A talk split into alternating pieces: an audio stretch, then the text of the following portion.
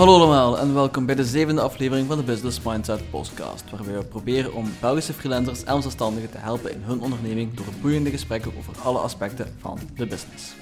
In deze aflevering hebben we het over de overgang van het leven als freelancer naar voltijds ondernemer. We bespreken hoe je dit het beste aanpakt, waar je op moet letten en hoe je gebruik kunt maken van een accelerator zoals Startup KBC om je droom werkelijkheid te maken. Hiervoor zitten we uitzonderlijk samen met niet twee, maar drie gasten. Dirk Lievens van Startup KBC, Marie van den Broek van MyAddon en Stijn Martens van Hopper. Dirk Lievens is een gekend gezicht in de Belgische start-up scene. Sinds jaar en dag is hij een van de drijvende krachten achter de Startup KBC Accelerator en is hij actief bezig met het helpen en ondersteunen van Belgische start-ups. Daarnaast is hij ook recent gestart met Startup X, waarmee hij entrepreneurship bij grote bedrijven wilt stimuleren. Bijkomend is hij ook actief als adviseur bij verschillende Belgische start-ups en scale-ups als freelancer in bijberoep. Marie van den Broek begon als freelance grafisch designer tijdens haar studies aan de UGent. Dit was echter van korte duur, want kort daarna stoten ze op een gat in de markt met het uitvinden van de MySleeve, een eenvoudig systeem om het leven met krukken makkelijker te maken. Ze kreeg dadelijk veel interesse van klanten en bedrijven en startte vervolgens MyAddon om dit product en nog vele andere in de markt te brengen. Stijn Martens was jaren actief als werknemer bij verschillende digital agencies om uiteindelijk door te groeien naar Chief Marketing Officer bij Mobile Vikings. Na de overname door Medialaan werd hij echter freelance digital marketing consultant en werkte hij voor grote bedrijven zoals Philips en Telenet. Stelselmatig ging de drang om te overnemen toch groeien en na jaren conceptueel denken zette hij vervolgens de stap naar fulltime ondernemer met zijn bedrijf Hopper, de eerste online supermarkt van België. Voor meer informatie over zowel mijzelf als alle gasten kun je steeds terecht in de description van deze episode. Daar vind je opnieuw een korte bio, als ook de links naar alle social media accounts waar je hen kan bereiken. Dat was het laatste van mij. Hope you enjoy the episode. Zijn er cijfers van echt scheidingen of mensen die elkaar echt waar meer dan?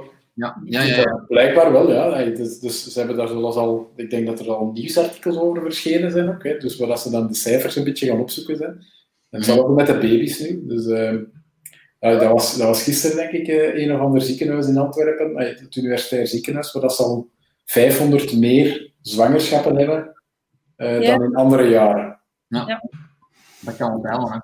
Dat is, uh, dat is, inderdaad vrij, uh, vrij duidelijk verschil, laat ons zeggen. Hè? Dan uh, moeten we het inderdaad niet ver gaan zoeken. Um, maar misschien, misschien even terug het gesprek ja. terugbrengen naar een. Oh, we, we, zullen, we, zullen praten, ja, we zullen praten over onze, over onze business babies in plaats van onze echte, onze echte kinderen. Ik weet niet hoe ver dat jullie zitten. Ik denk dat Dirk heeft wel kinderen, maar de rest uh, weet ik eigenlijk niet. Ja, Misschien nog uh, iets te vroeg daarvoor. Ja. Jonge meisje. Ja. ja. Oké. Okay. Um, hopelijk slapen die ook en geven die ons een rustige avond. Hè? Ja, ja, ja, dat, uh, daar is voor gezorgd. Oké, okay, ja, die van mij die ligt hier boven mij te slapen, dus uh, handjes vast, hè, zullen we zien. Ja. Um, maar goed, uh, we, hebben, we hebben vandaag over, uh, over uh, freelancers en, en, ondernemers, of de, de, de, de, mix of het verschil daartussen, want, want daar is nog veel over, over te zeggen. Ik heb zo, de eerste keer dat ik het eigenlijk deze keer gedaan heb voor de podcast, meestal heb ik zo mijn eigen vragen die ik, die ik wil stellen. En deze keer heb ik zo eens op verschillende Facebookgroepen gevraagd, van waar, waar, zijn, waar zijn de mensen eigenlijk mee bezig?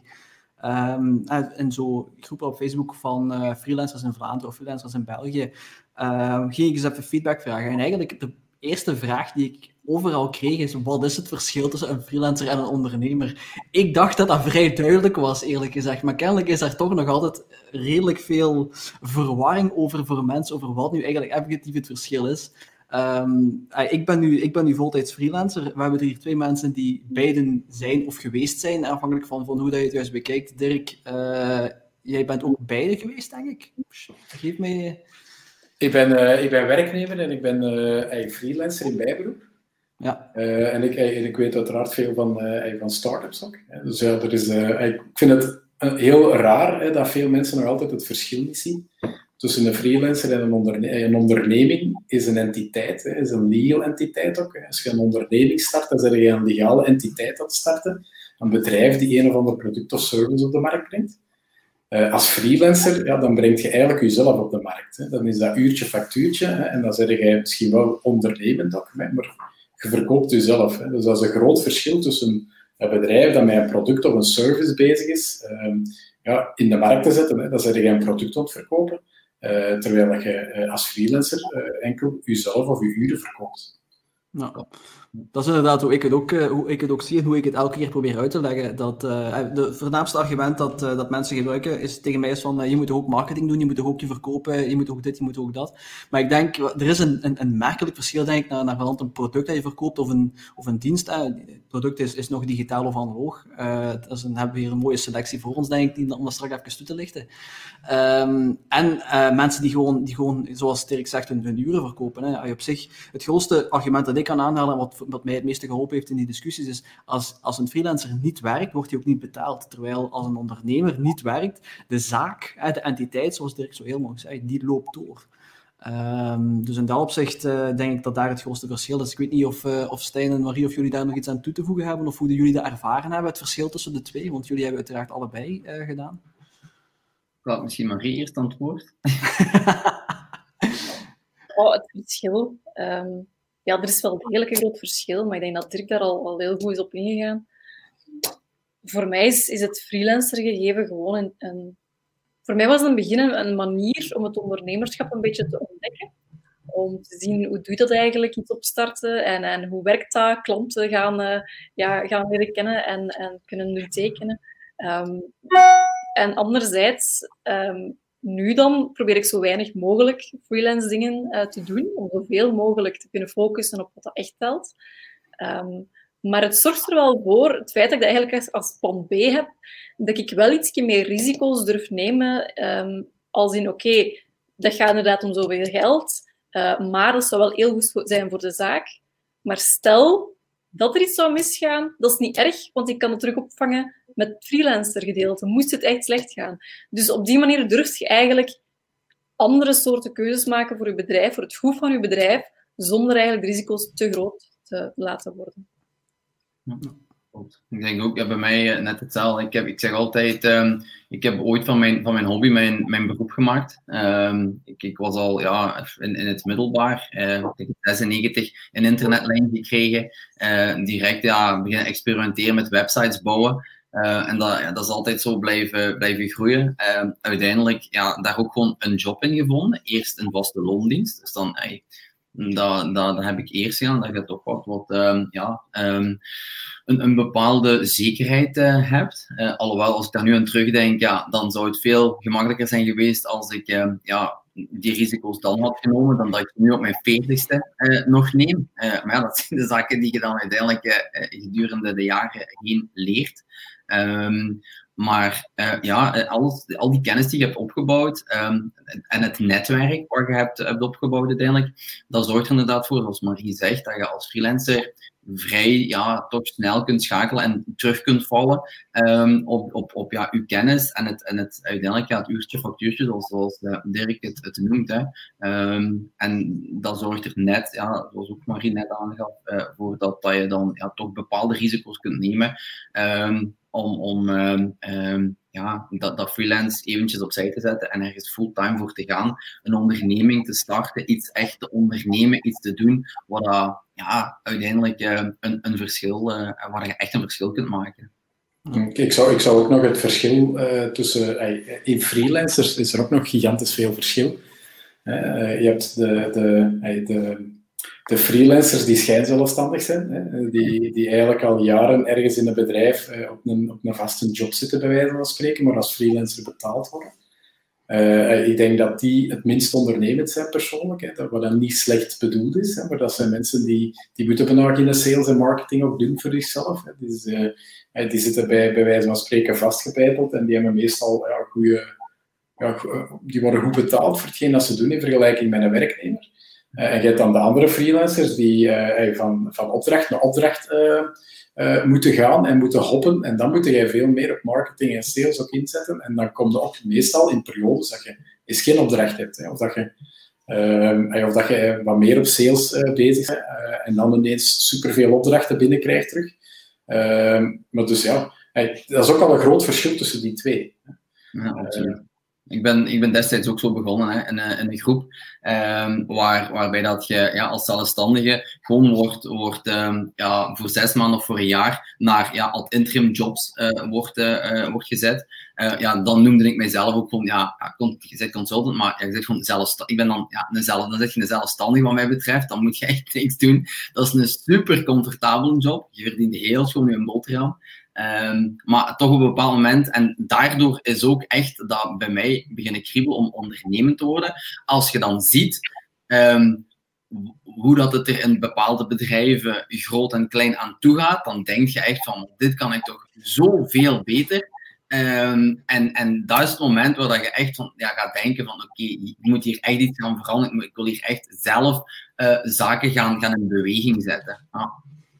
Ja, maar dat is, ik denk dat je, heel veel mensen hebben dat al ooit gedacht, denk ik, maar ik denk dat, dat je dan vaak tegen het, tegen het punt aanloopt dat, dat de naam die het bedrijf waarvoor je werkt, dat die heel veel waard is en dat, dat jij die niet kan, kan reproduceren.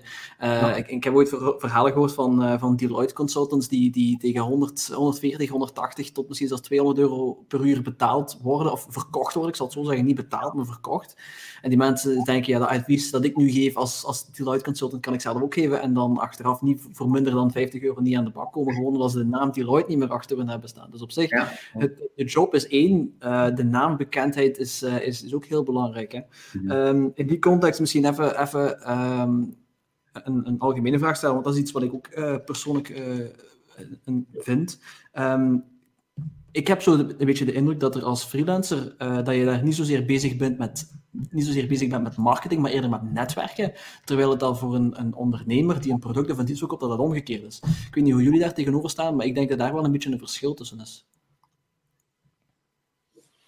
Ja, absoluut. Um, als ik kijk naar alle klanten die ik heb naar mijn freelance werk toe, dat is allemaal netwerk. Ik heb nog nooit een euro uitgegeven aan marketing. Ik heb zelfs geen website. Ik heb niets van reclame dat ik maak, whatsoever. En toch blijf ik klanten krijgen. En dat is allemaal mond-aan-mond reclame of, of um, ja, gewoon door een paar mensen te kennen. En, en ja, echt puur het netwerk. Terwijl als je dan kijkt naar, naar de business, ook een heel groot deel netwerk, want dat blijft wel zeer belangrijk. Um, maar allee, er is nog een groot verschil tussen B2C en B2B. Ja, voilà, inderdaad, dat klopt. Maar, uh, maar naar B2C, ja, daar, dan ga je het niet halen met je netwerk, vrees ik. Dan moet je wel hè, op marketing serieus wel inzetten. Um, ja. En zelfs naar B2B toe, afhankelijk van welk type, um, is ook, ook marketing daar, daar wel een hele grote. Hè. Dat, is, dat, dat, heeft ook weer te maken met hetgeen dat je aanbiedt. Dus, dus netwerken is voor beide belangrijk. Als start-up founder moet je veel netwerken. Uh, uh, als freelancer moet je denk ik, en zeker als freelancer die, uh, die dus niet vast in dienst is ergens, dan moet je ook inderdaad je beroep doen op je netwerk. en mensen in je netwerk kennen je dan ook en ze weten ook voor wat je staat als persoon. en weten dan ook van oké, we kunnen bij Marie of we kunnen bij Stijn terecht voor die en die zaken. We kennen die mensen, dus die doen dat degelijk. we komen daarvoor bij hun terecht. Ja, als je uh, gaan netwerken als start-up founder, dan zijn jij typisch aan het netwerken in, uh, ja, of, of omwille van het feit dat je funding nodig hebt, of omwille van het feit dat je uh, probeert sales te doen, dat je marketing probeert te doen. Je zet je product aan uitleggen. Je, je moet meestal pitchen wat dat je product is. Als freelancer moet je dat ook niet doen. iedereen weet wat dat een, een uur dienst of service van iemand is. Dat is, dat is het oudste beroep, bij wijze van spreken, dat er al bestaat. Uh, ja, bij, uh, bij een start-up dan moet je ook je product en je service en je, uh, je value proposition, je waardepropositie en zo gaan beginnen pitchen. Dus dat zijn de typische dingen dat je op netwerkevents daar doet. Wat anders is, denk ik, dan hetgeen dat je als freelancer doet in je netwerk. Ja, klopt. Klopt. Ja, um, misschien eens even, even terugkomen op hetgeen wat we daarnet zeiden. Stijn heeft het al even heel kort aangehaald, het, zijn, het, het, gegeven van je moet iets in gang zetten. Um, ik heb, ik heb over tijd heb ik een heel leuk gesprek gehad met iemand in, in Amerika, een Amerikaan, en die, die, die omschreef om ondernemen als the thing you cannot not do. Uh, ik vond dat een hele, een hele leuke manier om het te omschrijven, omdat hij had ook zoiets van, kijk, uh, elke keer opnieuw, als ik, als ik een, een job start, een freelance job start, op, de, op het einde kom je toch altijd opnieuw op het punt dat je zegt van, ik moet dit doen, ik moet hierop verder gaan, het, het zit in mijn hoofd, het gaat er niet uit, noem maar op. Uh, Stijn heeft mij zijn verhaal al een klein beetje uitgelegd en hij heeft het juist al even, uh, even mhm. aangehaald. Uh, ik wil eens even weten wat voor jullie, voor jullie beiden het moment was dat jullie zeiden van, kijk, dit, dit komt keer op keer terug, ik, ik moet hiervoor gaan, ik moet hiervoor voor verder blijven gaan, totdat het, totdat het stopt of dat ik niet meer verder kan. en bij mij waren dat gewoon uh, uit adrenaline s'nachts wakker worden. En letterlijk om drie uur s'nachts naar onder komen en beginnen ja, te schrijven of, of uh, ja, aan, aan, aan, aan het idee om, om alles uh, te vatten. Dat is echt, als, dat was echt het moment waarin ik zei van ja, dat kan niet meer. Ik moet echt, ja, dat moet daar iets mee gaan doen. Um, en in datzelfde jaar zijn ook gewoon een paar signalen geweest. En wat ik net ook al zei, een stukje. Um, als je dan ziet ja, hoe dat anderen het aanpakken, dan denk je van, ja, maar dit kan ik toch echt wel, wel echt beter. Uh, of dat zou ik toch alleszins beter moeten kunnen. Uh, en ja, dat is dan echt uh, momentopnames, signalen. En, en ja, het, het, bij mij was dat echt letterlijk gewoon s'nachts wakker worden van de adrenaline. Um, dat, je, dat je hebt van, ik, ik moet hier, wat, wat je net zei, hè, not not dat is, gewoon, dat is letterlijk waar. Want ja, je zit er constant mee bezig en je wilt dat, wilt dat gewoon in gang zetten en, en er iets mee doen. Dus uh, ja, dat is bij mij het moment geweest uh, dat ik zei van, oké, ik ga me inschrijven voor, uh, voor Stouten KBC, dat even mag zeggen. En dat is ook wel het moment geweest want ik al heb, heb gezegd, um, bij mijn, mijn opdracht die ik toen nog aan het doen was als, als freelancer, van als ik, daar word, als ik daarvoor geselecteerd word, dan, dan voel je toch al een beetje um, een, een, ja, een soort van ja, appreciatie, maar ook de hulp die je gaat krijgen uh, daar, daar rond. En dan heb ik ook echt aangegeven van kijk, als ik dat haal, dan stop ik hier eind december en dan wil ik me daar voltijds mee, mee gaan bezighouden. En hoeveel tijd is daarover gegaan? Zo van het eerste punt dat je, dat je zo'n eerste signaal kreeg en dat je, dat je zegt van kijk, nu, nu moet het echt? Um, ja, het plan zelf lag er al uh, ja, letterlijk van 2015. Um, en, en ja, dat is, dat, dat is heel moeilijk. Dat heeft mij wel wat tijd gekost hoor. Om, om, omdat je in een heel comfortabele, dat is wat Dirk net zei, heel comfortabele eh, positie zit. Hè? Het werk komt naar je toe. Um, je, je, verdient goed je boterham. Um, er wordt voor alles gezorgd. Ik, ik, heb nog nooit, ik heb dat nooit zelfs voor moeten doen, inderdaad. Dat is inderdaad via het netwerk, dan die, dan die. En ja, je, je, je, je hopt inderdaad van de een naar het ander. En dat vond ik ook, of dat vind ik nog altijd heel fijn, die flexibiliteit. Niet altijd met hetzelfde bezig zijn. Um, en dan, um, ja, 2005 werkte ik, uh, 2015, sorry, um, was het ongeveer het, jaar dat ik uh, mijn laatste uh, job in vaste loondienst was als CMO bij Mobile Vikings. En dan is bij de overname van Medialaan is, is eigenlijk ja, zo goed als heel het management moeten opstappen. En bij mij, ik heb dat niet zien aankomen. Dat is ook het eerste moment, het enige moment in mijn 15-jarige carrière, dat ik, um, dat ik ja, plots op een dag werd binnengeroepen en van, eh, ja, je mocht, je nu vertrekken. Um, en dan heb ik de dag zelf. En dat is ook wel het moment geweest uh, want dat heb ik nog tegen Ralf Degens, de algemeen directeur van Cora Campus, gezegd. Dat, het, is altijd, het gaat altijd beter worden, gaf hij toen aan. En heb je nog een droom? En dat heb ik toen nog gezegd tegen hem. Ik zeg, ja, als je nog één droom hebt, dan is het echt zelf een, een groot e-commerce project uit de grond stampen. En um, dus dat van toen al, hè, waren die plannen er. Uh, maar dan ja, gaat je toch even eerst in je cocoon en, en zorgen dat je, dat je gewoon ja, dat dat veilig is en, en dat je gewoon goed verdient. En, maar dan kom je van de ene opdracht naar de andere en dan denk je van, allee jong, dat, dat kan toch niet, dat, dat moet toch echt gewoon beter kunnen. Um, en, en ja, uh, dan op een bepaald moment gewoon letterlijk daar wakker van worden. Um, ja, dan weet je van, nu is het moment aangebroken, nu moet ik er wel ja, echt voor gaan. Ook de leeftijd, hè. ik vond dat ook wel. Ik, ik ben dan dit jaar uh, eh, 40 gepasseerd. Dat was ook zoiets van, ja, als ik het nu niet ga doen, dan, uh, dan zal het nooit meer, uh, nooit meer gebeuren. Dus ja, dat, dat samen heeft ervoor gezorgd ja, dat, ik, dat die stap heb, heb gezet. En het feit dat je op bepaald moment, wat Marie aan het begin zei, dat vind ik heel belangrijk, dat je weet, van zodra je beseft dat je toch altijd wel een backup hebt om op terug te vallen, dat is het moment waarin dat je die stap ja, gaat kunnen zetten. Dat heeft me ook wel even tijd gekost, hoor, om dat laten binnen te cijpelen en zeggen, ja, shit, dat was dan niet lukt en dit en dat. Ah, so, wat kan het ergste, het allerergste zijn wat er kan, kan gebeuren? Hè? En, maar ja, dat, dat is letterlijk ja, dat het niet lukt. En, en, maar dan heb je het tenminste geprobeerd. Ehm, en dan kun je nog altijd terugvallen um, op, op iets wat dat, um, ja, uw kennis en, uw, en uw netwerk, hè, waar, waar dat je dan uh, terug opdrachten voor kunt doen. Ja. Hoe was dat bij u, Marie? Als ik dat mag hey, vragen. Mm, ook al benieuwd. Hoe, hoe zijn jij met, met My dan begonnen? Oh, ja, ik ben eigenlijk nog begonnen als student. dus hoe ging dat? Ik was een beetje nieuwsgierig naar het ondernemerschap. Vandaar dat ik dan als freelancer was begonnen. Oei, zijn jullie er nog? Ja, ja, ja. nog. Ja. Highlight. Um, dus um, ja, dus als student. En, um, maar dat is raar dat ik enkel mezelf zie nu. Waarom mag ik niet naar jullie kijken? sorry, sorry, zeg ik. nee, maar dus als student, ja, je bent bezig, je, je, je wilt dat, dat ondernemerschap gaan onderzoeken en um, er zijn zo wat mensen die zo wat opdrachtjes vragen en, en, en, en zo begint het dan te kijken, oké, ondernemerschap is een optie. En uh, op een bepaald moment um, was mijn oma uh, degene die eigenlijk met krukken moest lopen, plots. En um, dat is een super fiere oma en die klaagt nooit over iets, um, tot die keer dat ze met die krukken moest lopen. En toen dacht ik van, allee, kan dan nu dat die krukken al decennia lang hetzelfde zijn en dat er nog nooit iemand iets aan heeft gedaan? En met dat ik eigenlijk toch ontwerper was, uh, dacht ik, ja, eigenlijk, waarom doe ik er gewoon zelf niets aan?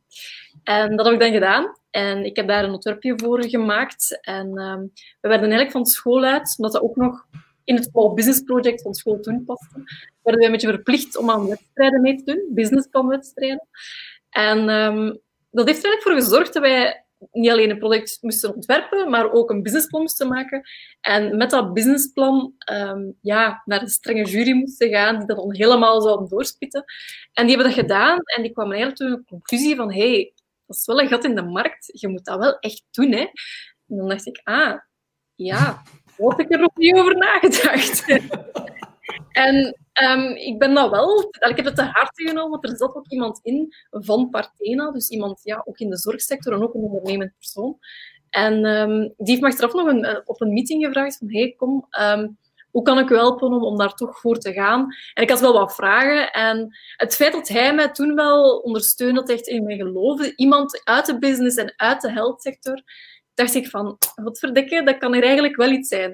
En, en, dan ben ik eigenlijk begonnen met heel veel mensen te gaan bevragen, mensen die met krukken lopen. En wat bleek, dat dat dus bij iedereen een zeer groot probleem was. Die, die zere handen en die vallende krukken. En het product dat ik daarvoor had ontwikkeld, heeft dan ook heel snel ook heel veel wedstrijden gewonnen en awards gewonnen ook, innovatie awards. En uh, ja, dan eigenlijk via het netwerk heel wat um, grote klanten binnen aanspreken. Uh, ik ga nu geen namen noemen, maar grote zorginstellingen, zeg maar.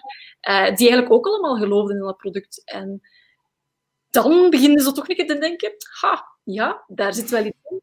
En dan ga je dat verder en verder exploreren en dan krijg je hulp van acceleratoren zoals Started en dergelijke. En die ondersteunen je dan echt wel en die helpen ook echt gewoon je verhaal meebouwen. Uh, tot op vandaag dat wij eigenlijk een heel sterk plan hebben, een, een, sterke ambitie over vijf jaar. En dat is eigenlijk allemaal dankzij mijn oma. Voilà. Dat was wel knap. Dat is eigenlijk van erkenning naar erkenning dat je dan... Want je hebt heel veel mensen die, uh, die productontwikkeling studeren bijvoorbeeld en die goede uitvinders zijn en die wel iets nieuw willen produceren. Maar en zo, als er dan een businessplan van gemaakt wordt en zo, en die krijgen misschien een beetje erkenning, maar die dan toch zoiets hebben van, nou, nee, laat mij maar een nieuw product gaan ontwikkelen. Hè. Dus wat zou dan die klik geweest zijn? Is dat dan een soort drang naar ondernemen dan waarschijnlijk, Marie? Oh, eigenlijk, vanaf dat ik klein ben, uh, doe ik niet liever als... Ergens, als ik ergens een probleem zie, wil ik dat direct oplossen. Um, dus voor mij was niet zozeer productontwikkeling uh, de thing that made me tick, maar eerder um, het effect zien dat dat, dat dat heeft op mensen.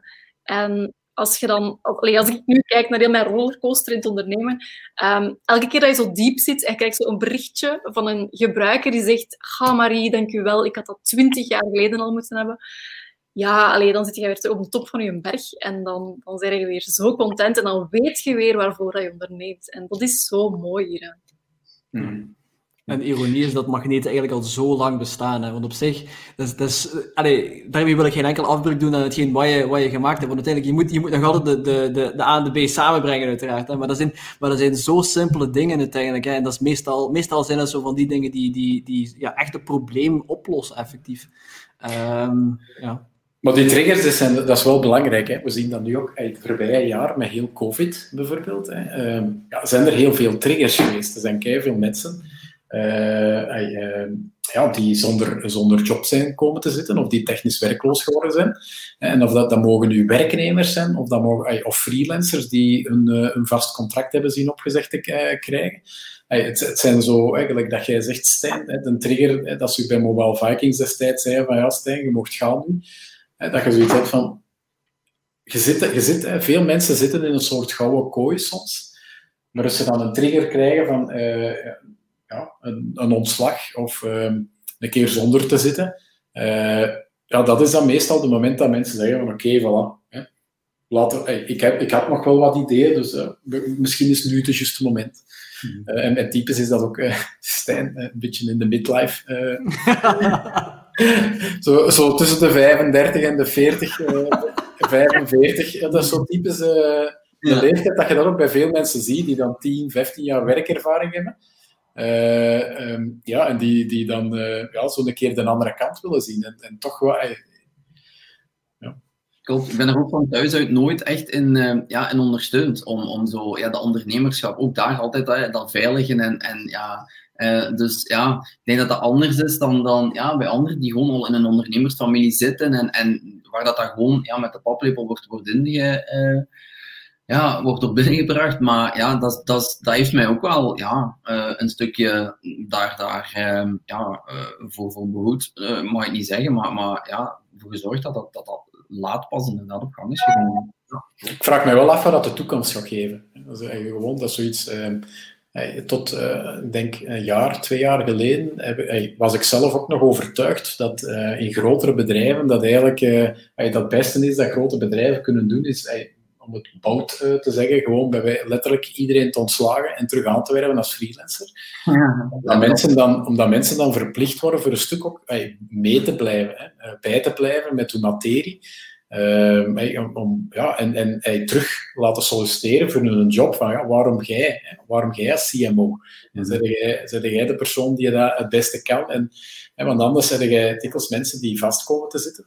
Ja. Uh, maar, maar nu eh, eh, merk ik ook dat er, dat er is gigantisch veel ontwijzingen. Dat, was, het is niet alleen met COVID gerelateerd. Er is ook in heel veel bedrijven. vroeger, als je sprak over uw verleden, Stijn. Uh, digitaliteit, hè, digitalisering kwam dan in de grote ondernemingen. Ja. Uh, dat is dan iets nieuws. Hè.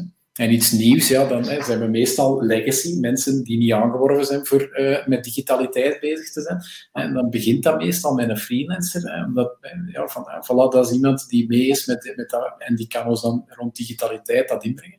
Ja. Maar ja, ondertussen ehm, ja, zijn, zijn de mensen in de werknemers in het bedrijf uh, gaan ook altijd maar sneller en sneller moet mee, uh, meedraaien in, uh, met skills, het aanleren van skills. Dus ik zie nu meer en meer bedrijven waar dat er, ehm, ja, dat ze eigenlijk de mensen continu ehm, opleidingen geven om mee te blijven. Omdat ze ook weten, kijk, ons bedrijf staat niet stil. jullie gaan binnen tien jaar een andere job doen dan dat je nu doet. Dus je moet dingen beginnen leren. Uh, dus ik vraag me eigen af wat dat, het effect daar nu van is, uh, of, of gaat zijn in de toekomst, zodat er zo meer mensen zoiets hebben van oké, okay, werknemer is eigenlijk ook een beetje intrapreneurship, wat ja. dat aan opkomen is, waar dat ook meer, wat dat mensen ook mogen ondernemen in een bedrijf, mogen met nieuw dingen bezig zijn. En met COVID, dat er toch een hoop freelancers ook even, toch zeker degene die, die uh,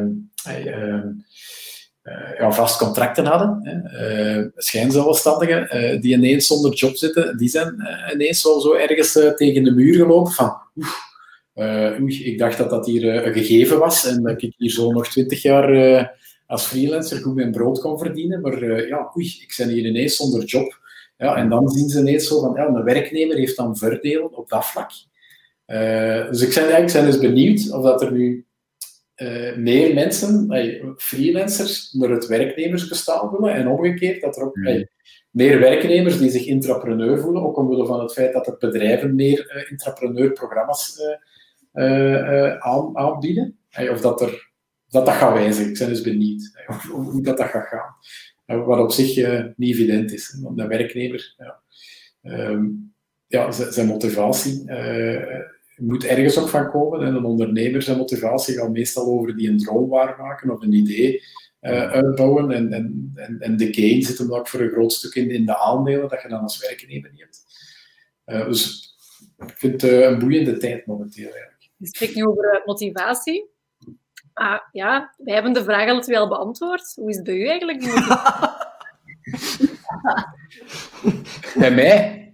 Ja? Ah, mijn, ik, mijn motivatie ehm, eh, als zelfstandige in bijberoep of als werknemer, eigenlijk beide. Uh, ik, heb, ik zit eigenlijk in een, in een, uh, ja, in een fantastische situatie. Hè, dat ik bij, bij Startit als werknemer mag werken. ja, ik heb een fantastische job. Ik, bedoel, ik denk dat er veel mensen jaloers op, op zijn om zo'n job te hebben als werknemer. Um, langs de andere kant is dat ook wel redelijk ondernemend. Hè, dus geen 9-to-5 job dat we hebben. Dus we moeten eigenlijk wel redelijk uh, 24 op 24 uh, paraat staan.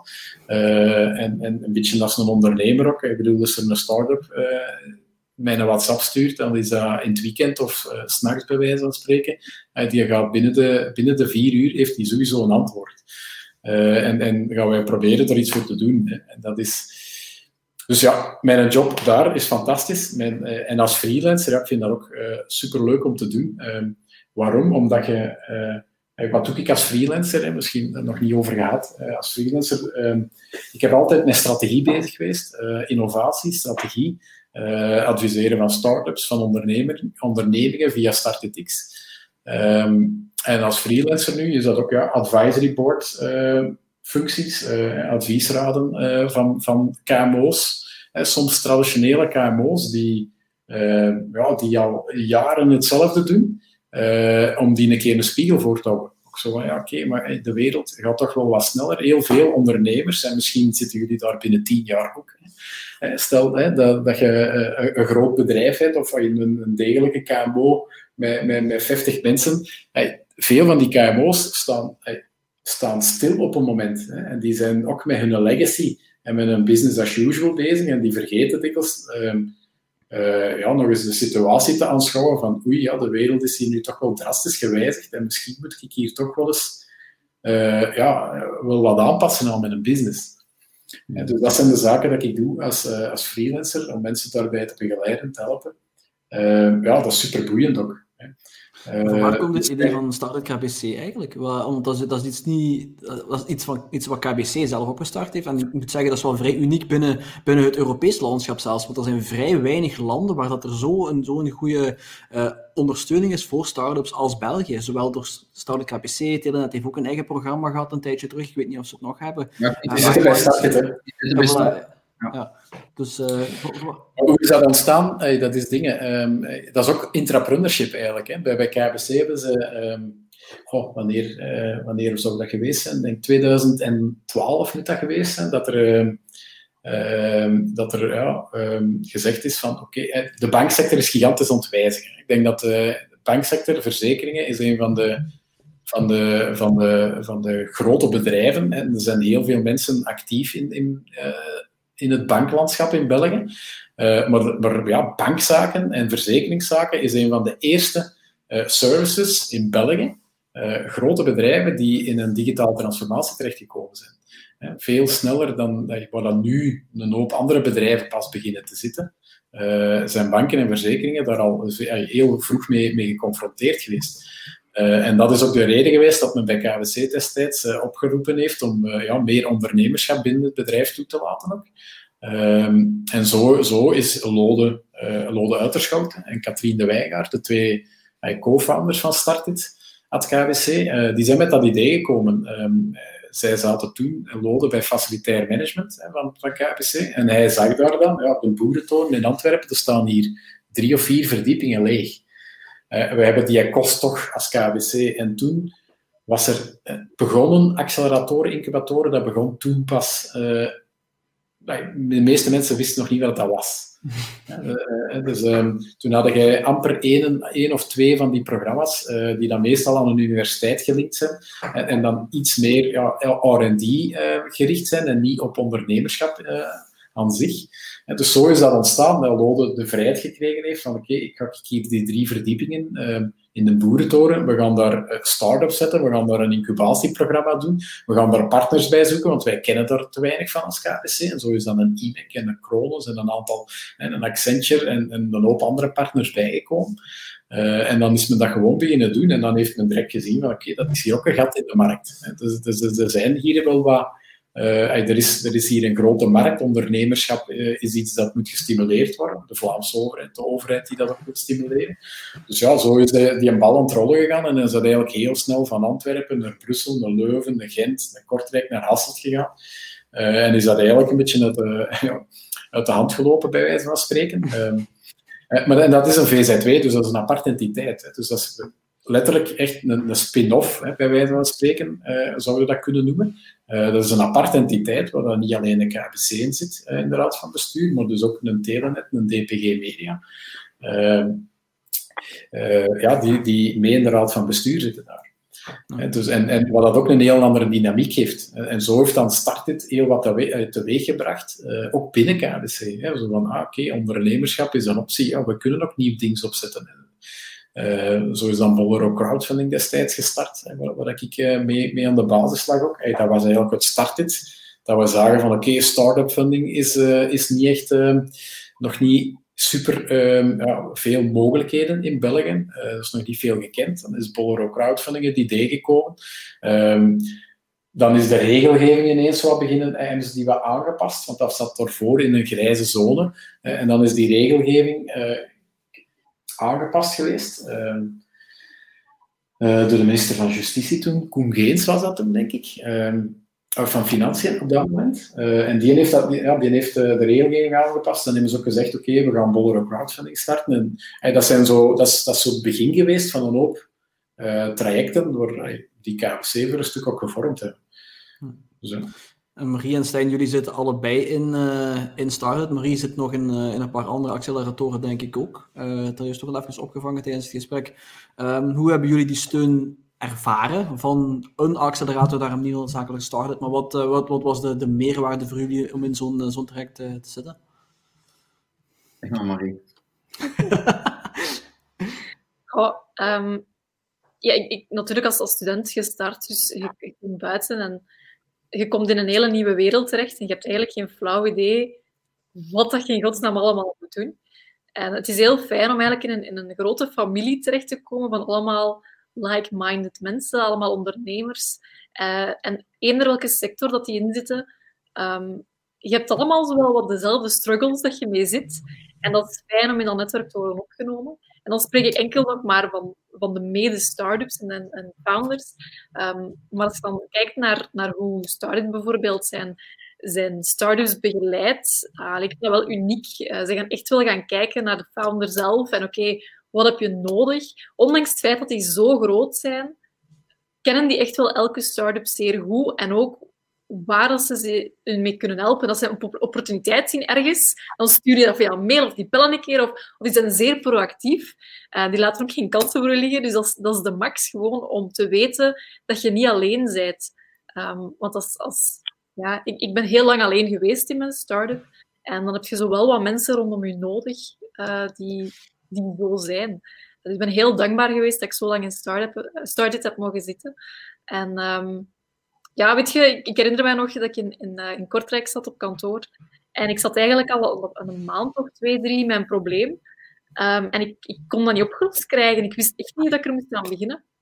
En opeens komt Lode van Star, die daar binnen gewoon. En die zegt, hey Marie, alles goed? En heb je zo geen probleem dat ik kan oplossen? En ik zeg, ah ja, eigenlijk wel. Maar ja, ik kan dat gaan kunnen doen. Ik weet niet. Maar kijk, ik zal het een keer zeggen. En ik zei van ja, kijk, ik zit net daar. Um, maar ja, ik heb al van alle soorten mensen gebeld, dat zouden kunnen weten, maar niemand van mij kan helpen. Dus goed, ik kom in twee minuten terug. Die is naar buiten gegaan, die heeft een telefoontje gedaan, die kwam terug.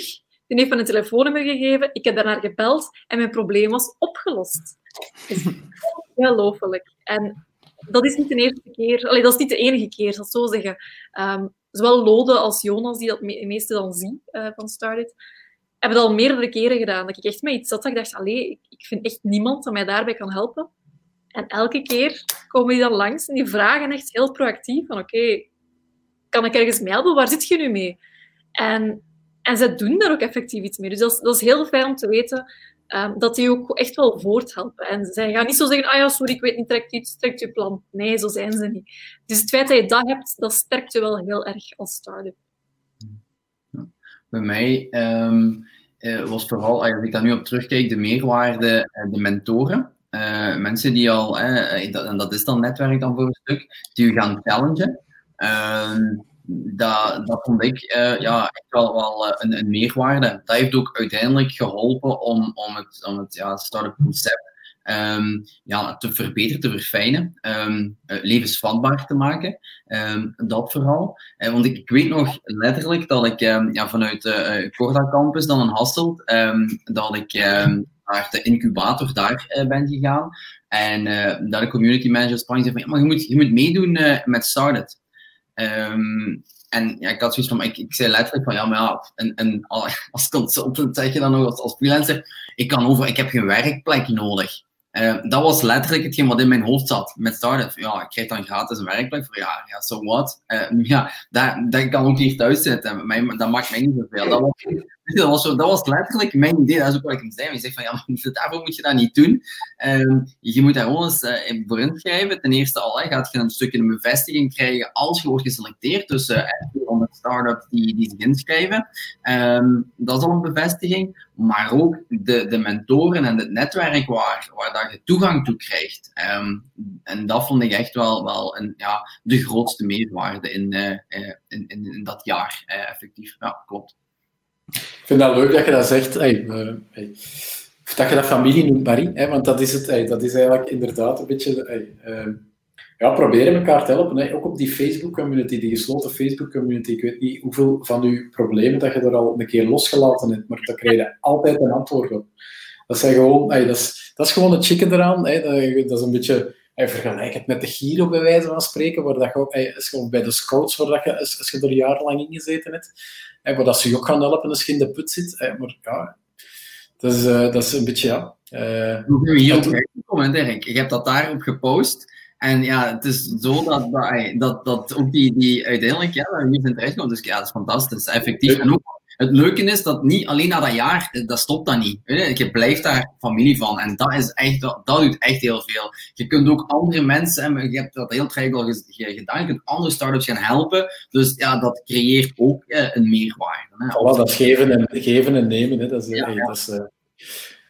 Ja, dat is, uh, ja, voilà. Eh, dat is het, het grote verschil. Wij, wij, zijn, wij zijn content dat wij dat als VZW op die manier kunnen doen. Hè. Mm Want, uh, dat, is, uh, dat is het geluk dat wij hebben, hè, dat, je, dat je via de structuur, hè, van, waar dat je een, aantal partners hebt, en die partners ja, die hebben, die krijgen uiteraard ook waarde. Hè. Dus wij, wij moeten ook iets... We hebben twee soorten klanten. Hè. We hebben start-ups als klanten, wijze van spreken, die we vrijblijvend advies geven.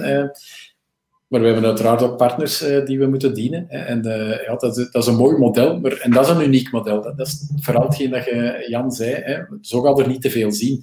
Want de meeste acceleratoren um, of incubatoren die werken met een ander model. En, het, en het typische verdienmodel is dan dat je een stuk equity afgeeft als start-up. Um, en dan zit je eigenlijk al uh, voor een stuk met een investeerder uh, te praten. Hè. Dan is uw accelerator een kleine investeerder in uw, in uw start-up.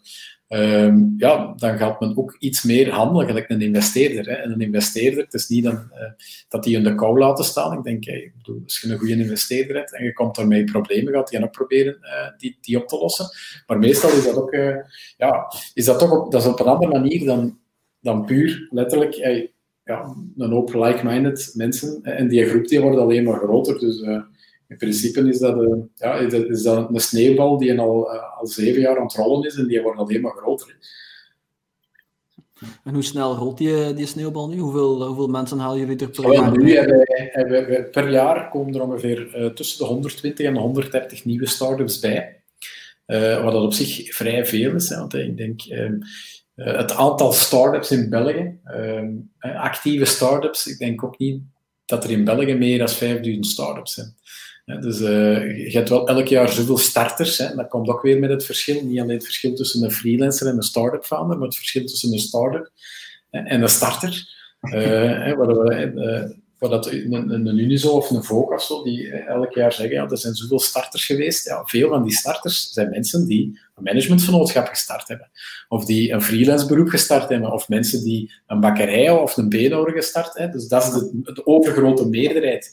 Uh, startups is daar echt een, een, een zeer klein stukje van. En, in België denk ik dat er, als je de, de database van startups.be zou gaan kijken, denk ik dat je op een 3000 uh, startups zit. Uh, en zelfs daarvan zijn er heel veel die servicebedrijven zijn. Die eigenlijk uh, innovatieve services leveren, maar niet echt een start-up in die zin een product of een service die schaalbaar is. En die niet puur uurtje factuurtje is. Ik heb vorige, vorige week heb ik nog eens toevallig een aantal statistieken opgezocht en ik geloof inderdaad dat er iets van een 650.000 actieve bedrijven zijn in, in, in België. Um, dat was in Vlaanderen zelfs, dat was in Vlaanderen. Ja. Want dat was, was een gigantische aantal waar ik me eigenlijk heel hard van verschrok. Maar het is gelijk je zegt, er zijn heel veel mensen die, die 10, 20 of zelfs 40 uh, eh, bedrijven hebben voor verschillende redenen. Uh, bedrijven die bedrijven overnemen en van dat soort dingen allemaal. En, en uh, hoeveel mensen effectief bezig zijn met het product en hoeveel hoeveel freelancers daarbij zijn, dat was eigenlijk helemaal niet duidelijk uit die statistieken. Dus ik denk inderdaad dat daar een heel, eh, een heel verschil is tussen de, de, de, de variatie in, in, in, bedrijven die we eigenlijk hebben in onze markt. Dus, um... Maar over die sneeuwbal, hè, hoe groot dat die is, hè, tussen 120 130 per jaar. En nog een ander verschil is hè, dat, uh, dat de leeftijd naar boven gaat. Dus de gemiddelde leeftijd van start-up founders die binnenkomen, uh, ik denk dat dat nu, in de, de, de laatste waves, er zijn twee zaken. De, de, de, leeftijd gaat richting 35, denk ik, bijna, gemiddeld. En twee, dat er de, de laatste ronde hebben we voor de eerste keer ehm, meer vrouwelijke co-founders gehad dan mannelijke co-founders. Ja. dus als ik terugga in de tijd, zes jaar geleden, zeven jaar geleden, dan was de gemiddelde leeftijd waarschijnlijk ergens rond de 5, 26. Ehm, en eh, dat waren uh, ja, 95% mannen. dus er is, er is gigantisch veel veranderd over die zes jaar tijd. Hè. Dus, dat, dus die sneeuwbal is niet alleen groter geworden, die is ook gewoon volledig veranderd. Hè. Ondernemen is meer een optie geworden. Voor, voor verschillende leeftijden en voor verschillende groepen en verschillende mensen. Dus ja. Misschien nog wel een, eh, een leuke, leuke vraag om op in te pikken. Um, Marie en Stijn, jullie hebben allebei, verbeter me als ik fout ben, geen co-founder. Jullie zijn solo-founders, mm die, die uh, al dan niet met oorkleppen op aan het, aan het verhaal begonnen zijn, waar, dat, waar dat jullie niet wisten waar jullie gingen eindigen. Um, Marie, als ik me niet vergis, ben jij nu wel stilaan aan het kijken om, om er iemand bij, bij te trekken in de business. Um, was het een bewuste keuze? Hoe hebben jullie dat ervaren? Wat, wat zijn de ervaringen daarmee? Um, ja, het is allemaal heel pril natuurlijk, dus voorlopig is er inderdaad nog geen co-founder op papier, maar mhm. eigenlijk in praktijk is dat wel uh, aan, aan, het groeien, zeg maar. Uh, hoe komt dat eigenlijk? Um, ik heb een aantal jaar alleen gewerkt, um, ook een keer samengewerkt met andere partijen, uh, om het te zien. Maar je moet, je moet iemand vinden die eigenlijk volledig mee is met, met de visie van het bedrijf die echt ervoor wil gaan, even hard als jij. En ik had mezelf altijd voorgenomen, van, kijk, ik sta zeker open voor die persoon als die er is, maar ik ga er ook niet actief naar gaan zoeken, want ik ga er veel te veel tijd in steken. Dus kijk, we zien wel wat er komen kan. Um, maar toen kwam corona. Um, en toen heb ik zo even toch gereflecteerd. Ik dacht, oké, ik zat hier in mijn zetelje in het zonnetje, want het was kei mooi weer. En um, ik dacht, alleen Marie, wat ben je nu aan het doen? Je bent nu al zo lang bezig en je hebt wel wat tegenslag gehad en je hebt daar weer uitgegaan. Dat is heel goed. Maar waar je eigenlijk echt wil geraken, die ambities dat je hebt, je moet daar wel werk van maken. En dan dacht ik, ja, dat is waar. Maar ik dacht, ja, ik heb het gevoel dat ik het eigenlijk toch niet alleen ga kunnen. En ik dacht, oké, maar misschien moeten we niet meer zo kortzichtig denken als daarvoor. Want ik heb heel lang gedacht in termen van, oké, wat kan ik doen met het budget dat ik heb? Maar dat mocht je eigenlijk echt niet doen. Dus ik heb voor mezelf de oefening gemaakt van oké, stel dat ik een getal uh, op mijn bankrekening zou hebben waar ik wel iets mee kan doen. Um, wat zou het eerste doen dat je zou doen? Zijn dat je dat zou doen? En uh, ik dacht, ja, een team. Ik zou direct een team uitbouwen. En dan ben ik gaan kijken naar, naar de ambities die ik had. En dacht ik, oké, wat voor iemand heb je nodig? En dan dacht ik, ja, kan je dat alleen? Is dat puur mensen aannemen? Of moet je ook echt een trekker hebben die er echt by your side staat door dik en dun? En dan dacht ik, ja, dat zou wel ideaal zijn. Want ik ben wel goed in een aantal dingen, maar ja, zoals iedereen, ook zeker niet in alles. Dus ik heb wel het gevoel dat ik, een trekker nodig had. Um, en toen dacht ik, oké, ken ik iemand in mijn netwerk die ik eigenlijk al wel vertrouw en dat er, er toch al iets ergens... En eigenlijk wel iemand die, die ik al ongeveer kende. Ik heb daar samen met, met ik er een, een, escape game georganiseerd in Hangar K. Um, en dat ging eigenlijk onwaarschijnlijk goed. Um, we hadden dat samen georganiseerd op twee weken tijd. Ik had nog maar één escape game ever zelf gespeeld. Op twee weken tijd hebben we voor de warmste week een escape game in elkaar gestoken voor heel RK. Met twee personen. Um, en wij hebben eigenlijk totaal niet op elkaar gevloekt. Integendeel, uh, alles wat dan moest gebeuren. Ik ben van de gewoond van, oké, ik moet dan allemaal nog zien dat het in orde is. En ik moest dat niet meer doen. Dat was allemaal al gedaan. En ik dacht, wauw, met zo iemand wil ik wel nog andere dingen doen. En um, alleen ben ik zo wat dieper in gesprek gegaan met haar. En dan vroeg ik haar van, ja, wat doe je eigenlijk het liefst? En weet je wat zij zei? Productlanceringen. En verdekken. dat is heel toevallig. En alleen we zijn eigenlijk een beetje aan de praat geraakt en komt erop neer, zij was freelance in marketing. En um, komt erop neer van, kijk, is het oké, we gaan zes maanden um, samenwerken. Ook een voorstel via de Zoom, want ja, hey, coronatijd, dat is full lockdown toen, de eerste week, denk ik. Uh, via Zoom heb ik haar dat voorstel in haar schoot geworpen. Zij zat op haar terrasje in haar tuin. Ze zegt, ja, ik ga er een keer over nadenken en ik bel je over een week terug. En effectief een week later terug via de Zoom. En zegt ze van, kijk, het aanbod interesseert mij om co-founder te worden. Maar er zijn wel een paar dingen die ik graag wil bespreken. Hè. Van, ik wil niet zomaar de manager van een bepaald stukje van het bedrijf worden. Nee, ik wil dat meetrekken. En echt het andere voorwaarden dat ze opzomde, was exact wat ik ook dacht dat zij uh, zou moeten doen met een succesvol bedrijf uh, te kunnen maken. Um, dus die klik zat er zeker en vast. En zij eigenlijk een, een zes maand lange uh, samenwerking gestart. En ik denk dat die nu stilletjes aan het einde is. Hij had ons zeggen dat die eigenlijk wel zeer goed is verlopen. Dus we zijn nu aan het kijken hoe we alles kunnen concreet maken. Dus dat is natuurlijk wel nog een, eh, een heel ander verhaal. Maar daar zijn we volop mee bezig. En we hebben er allebei wel uh, vertrouwen in dat dat in orde komt. En allee, ik moet toegeven, sinds dat zij erbij is, um, en ook onze designer hebben we aangenomen uiteraard, van één persoon team naar plots met drie. Um, wij zijn echt naar een, zesde versnelling geschakeld. Uh, wij hebben op zo'n korte tijd um, al, een, een, overname gedaan. Um, we hebben nu drie nieuwe producten die nu aan het toekomen zijn bij de assembly om eigenlijk in januari, februari allemaal te gaan lanceren. Allee, onze ambities zijn samengesteld. We hebben win-win opgehaald. We hebben ongelooflijk veel gedaan in zes maanden tijd. Dus als dit uh, representabel is voor wat we de volgende vijf jaar samen kunnen bereiken, dan denk ik wel uh, dat zij een goede partner kan zijn. Bij u, Stijn? Um, ja, ik heb daar um, um, echt voor gekozen om dat, uh, om dat alleen te doen. Uh, omdat ik um, vooral heel bang was, uh, ook van de verhalen die je uiteindelijk al gehoord had, hoeveel start-ups dat, dat um, uiteindelijk ja, fout gaan of, of gewoon mislukken door, um, door discussies, uh, door ruzies tussen co-founders, tussen ja, meningsverschillen uiteindelijk. ik weet nog dat ze vanuit, ook, ook op Corda dan, dan aangaan van ja, om funding op te halen als single founder, ja, dat, kans is zeer, zeer klein.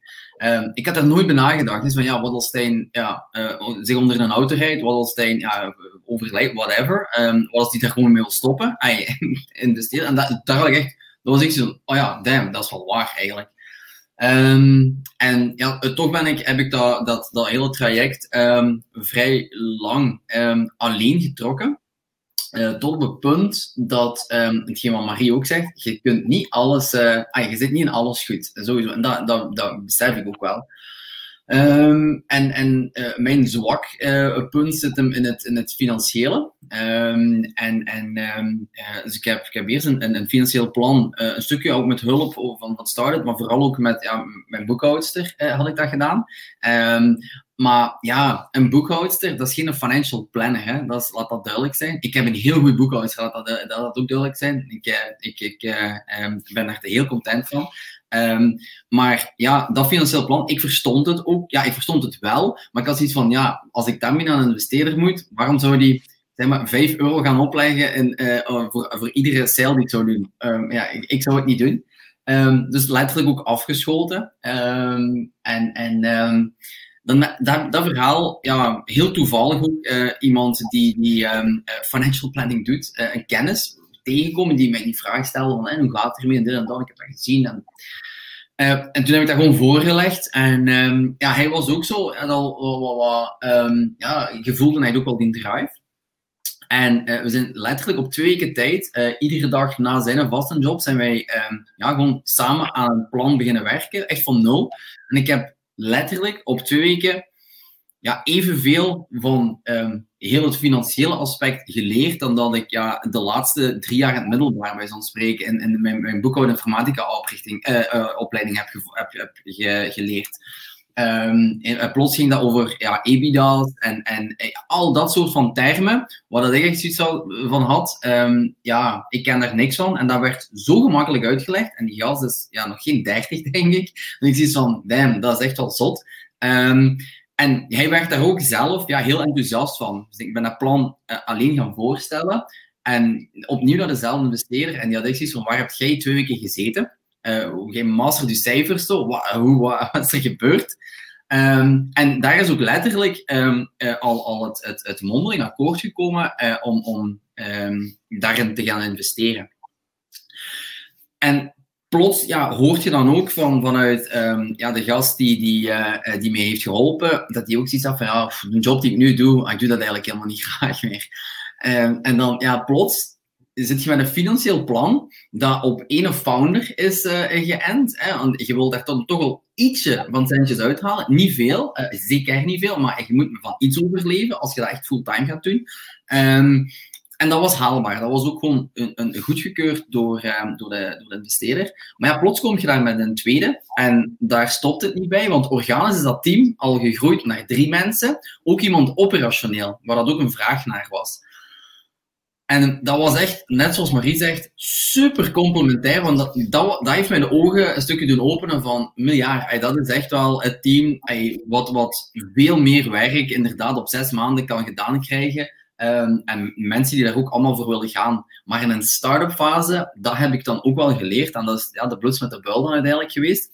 Met een iets of wat aangepast plan terug naar die investeerder gaan en zeggen van, uh, ja, hier moeten drie mensen van gaan leven in plaats van één. En dat heeft er uiteindelijk een stukje voor gezorgd dat hij zei van, oh, daar willen wij niet aan meedoen. En um, wij hebben daar, en, en, daar heb ik de groep een stuk gevolgd, um, van, ja, we gaan dat toch doen. En uiteindelijk ja, is, dat, is dat fout afgelopen. Uh, dat is een heel grote leer geweest voor mij, maar dat heeft er dan ook wel opnieuw voor gezorgd um, dat, ja, dat ik terug moest schakelen. Want de twee heren eh, ja, hadden nog een vaste job die zaten nog in een, een comfortabel, in een gouden kootje, zoals, zoals gezegd. Maar ik niet. En um, daar is dat dan ook ja, letterlijk fout gelopen. Hè? Dus we, zijn, we hebben nog een heel goed ja, een, een, een, een, laatste gesprek gehad, maar dan ben ik echt opnieuw mijn eigen weg moeten gaan. Want ik, ik moest terugschakelen. Ik moest zorgen ja, dat, er, dat er ook gewoon uh, terug geld binnenkwam. Uh, dat project ja, dat was plots stond on hold, uh, want daar moest aan een nieuwe investeerder gezocht worden. Dus dat was een heel gedoe. Um, dus vandaar, um, ja, nu nog steeds inderdaad single, single founder. Um, en ja, ik, ik, ik ga dat voorlopig ook zo, zo houden. Uh, er is een nieuwe investeerder, dus ik ben sinds augustus ben, ik, ben ik ook gewoon opnieuw gesprekken aangegaan. Ik denk dat ik 17 verschillende, in mijn netwerk, 17 verschillende mensen heb gesproken. en de meeste mensen zijn eigenlijk allemaal hetzelfde van, waarom begint je niet gewoon? Waarom al direct die investering? En letterlijk was dat ook mijn idee. Maar dat kan alleen maar als je, um, ja, ofwel, al, en ik had al best wat geïnvesteerd, als je daar nog, nog ja, een, een, freelance job langs doet, waardoor dat, dat, dan toch um, één geheel wordt.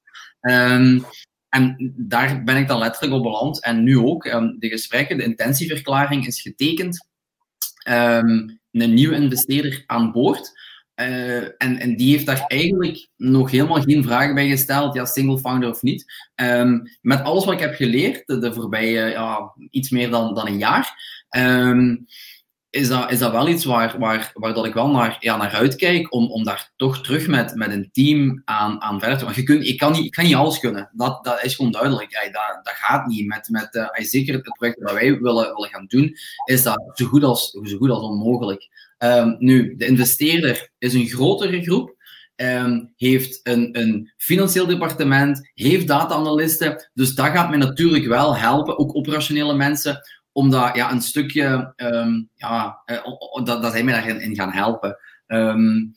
En ja, dus dat, bij mij is dat ja, altijd die schrik geweest. En uiteindelijk, ik, wat ik heb verteld, hè, ik heb dat altijd gezegd, ik ga dat niet doen. En dat is gewoon organisch zo gegroeid. Ik, wat ik nooit had gedacht. En toch bots ik uh, los tegen die muur aan. En ja, kijk, dat is, um, en dat is, dat is zwaar um, leergeld, wat, of veel leergeld wat je daar betaalt. Maar ja, uiteindelijk um, ja, is het niet inderdaad hoe, hoe, vaak dat je met je kop tegen de muur kan. Het is, het is ja, hoe vaak dat je terug recht staat en terug gewoon die draad oppakt. en ik wil ja, geen dromer zijn, ik wil letterlijk de doener zijn. En, en ja, daar ga ik, ga ik ook alles voor, voor doen uh, de komende weken. Hmm. Ja. Hetgeen dat je nu hoort, sorry, ja, hetgeen dat je nu hoort uh, uh, van, van beide, is ook een groot verschil uiteraard weer tussen start-up founders en freelancers. Voor een stuk, hey, Marie, hey, jij voelt nu aan dat je dat, zo'n co-founder, dat je ineens eh, zes versnellingen hoger kunt schakelen, dat je meer gedaan krijgt. Stijn heeft dat ook een, een aantal maanden uh, mogen gezien. Uh, dat is een beetje de magic, en dat is, ook, dat is ook normaal trouwens. ja. Dat, dat, is ook de reden waarom dat er meer en meer um, geselecteerd wordt, niet op single founders. Dat single founders, als bijzonder, één, een start-up iets nieuws in de markt zetten, is al bijzonder moeilijk. Om het dan op je eentje te doen, ja, dat, is, dat maakt het dubbel zo moeilijk. Ehm, vandaar dat het ja, dan een co-founder of enkel twee co-founders, meer dan, dan drie is ook niet goed meestal. Maar dat, dat je complementaire profielen ziet, en dat is dan manage ook een team. Hè. Dan zijn je met een bedrijf aan het bouwen. Nog eens totaal iets anders dan als freelancer, uh, waar dat je jezelf managt en jezelf je projecten managt en zo. Daar ga je ineens projecten managen waar dat je zelf niet de uitvoerder van bent. Zo. Ay, een groot verschil ook weer. Hmm. Ik zou dat wel graag nuanceren, wat dat jij nu zegt. ja, oké. Okay. Um, ja, weet je, ik, ik, heb drie jaar lang alleen geweest als founder en had Started toen niet in mij geloofd. Dan was ik misschien niet op de plaats waar ik vandaag zou zijn. En had ik toen ingestapt met wel een founder, er waren genoeg kandidaten, maar als die een totaal andere visie hebben dan jijzelf, ja, gaat dat, zou dat veel slechter geweest zijn. Maar dan zou ik misschien wel aangenomen zijn. Dus, alleen vind ik dat, dat, je, dat je altijd moet blijven oordelen op, op de founder zelf, hoe hard dat hij ervoor wil gaan. En wil hij blijven alleen gaan, resoluut, mogen daar misschien wel een vraag over stellen. Maar um, ja, in mijn geval, ik weet heel goed dat ik niet liever had als een founder. Maar ik wil ook niet zomaar met de eerste de beste in zee gaan. Dus ik wil dan liever iets langer alleen voortgaan en ervoor vechten. En dan wachten tot als de juiste persoon er zou zijn, om dan keihard te knallen. Het feit dat je dat zegt, Marie, is, is ook de reden. Als ik nu in de selecties bekijk, er zitten nog altijd, denk ik, van de, de laatste rondes uh, is, is nog altijd één op de vier een single founder, denk ik.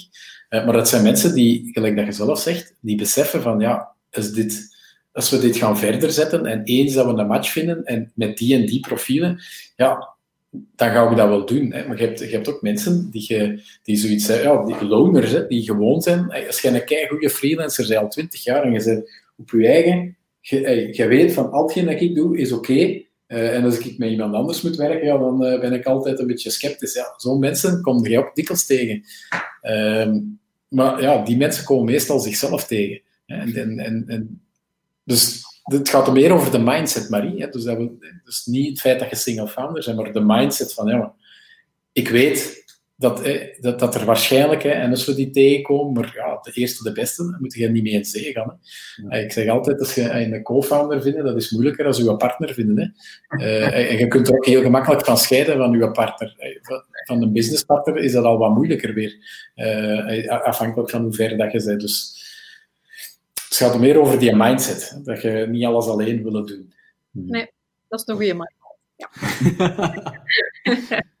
Uh, hetgeen wat Dirk nu, nu juist zegt, uh, is een beetje het gevoel dat, dat, je, dat, je, dat je vastzit. Hebben jullie dat ook gehad op een bepaald moment? Dat je want dat is uiteindelijk iets wat, wat mensen heel vaak zeggen. Hè. Het, het, feit dat eh, als, eh, als, jullie, uh, iets, als er iets met jullie gebeurt, dan is er niemand om het bedrijf verder te zetten. Dat is uiteraard één van de mogelijke problemen waarop uh, investeerders vaak afknappen. Langs de andere kant, um, een, een co-founder helpt ook het bedrijf dragen, helpt ook je vooruit, duwen. Dat als je in een, moeilijke, in een moeilijke situatie zit in een dip, dat, dat die persoon kan zeggen van kijk, om die om die reden kunnen we daar door en we gaan verder. Um, hebben jullie ook zo een moment gehad dat jullie, dat jullie zoiets had van, hadden van, uh, oké, nu, nu kan het niet meer verder.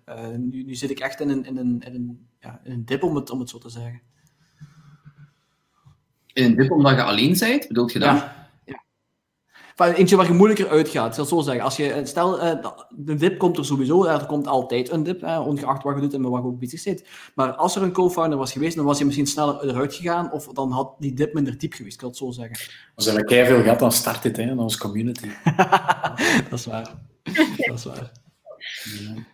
Ja, ik heb dan niet echt het, gevoel, um, want ja, dan, dan, heb je inderdaad uh, de, de, de community managers of de, het netwerk, de vrienden, uh, de, de start-up collega's die, waar ik ook wel op kan terugvallen. Ik ben ja, zelf gewoon altijd heel positief ingesteld, dus ja, ik, ik, dat zag ik niet zo.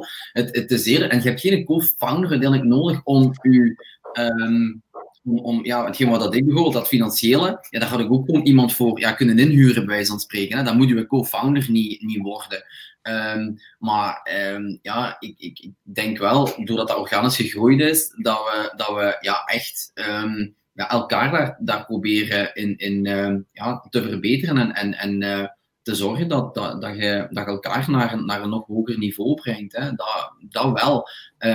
Maar echt ja, heel zwaar. En ja, de, ja, oké, dat, dat gesprek dan uiteindelijk, waar, dat, waar, dat, een investering misloopt, dat zijn wel, dat zijn geen, dat zijn geen prettige gesprekken. Hè. En dan ja, zit je daar uh, met, met drie man uh, de tafel. En ja, dat, dat zijn geen uh, plezante momenten. Um, ja, dan, dan had je soms misschien liever dat je soms alleen waart, dan dat je ja, plots daar met, met drie zit en, en u moet gaan verantwoorden van ja man, sorry, maar ja, ik ga echt een andere weg moeten inslaan. Um, maar die, um, die kracht heb je wel, die moet je ook wel hebben. Ik kan me voorstellen dat niet iedereen ja, die wilskracht hè, um, heeft en, en kan blijven opbrengen. Um, ik, ja, ik, ik heb nu voldoende gezien uh, in die wat is tien maanden uh, ja, corona, uh, waarbij dat ook gewoon heel veel mensen ja, mo psychisch moeilijke en psychologisch moeilijkheden hebben hè, om zo lang thuis te zitten, om niks te mogen.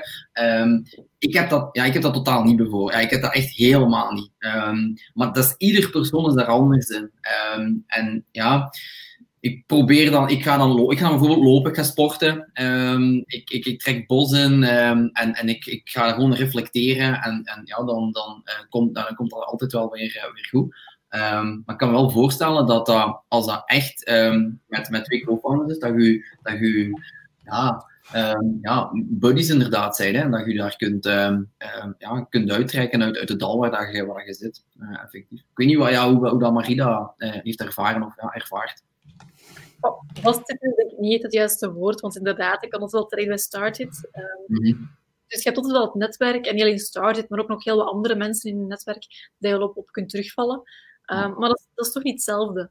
Ik denk voor mij, wat ik het zotste vind, of waar ik toch het meeste al ja, van, van was, zeg maar, was toen ik alleen was, moet je soms heel grote, belangrijke beslissingen nemen. En er is niemand anders die dat kan doen. En je kunt ook niemand vragen, moet ik dat doen of moet ik dat niet doen? Dat gaat niet altijd. Allee, je kunt dat soms doen, maar dat gaat niet altijd. En wat ik heb gemerkt uh, nu, is dat ik dat heel vaak um, wat uitstellen, meer tijd voor mezelf wou, om toch zeker te zijn dat dat de juiste beslissing was. Want je had enerzijds je gut feeling, dat je daar moest voor gaan of niet. En anderzijds was ik misschien die fase nog een te jonge ondernemer om, om, misschien al allee, om misschien net niet of net wel op mijn gut feeling te durven vertrouwen.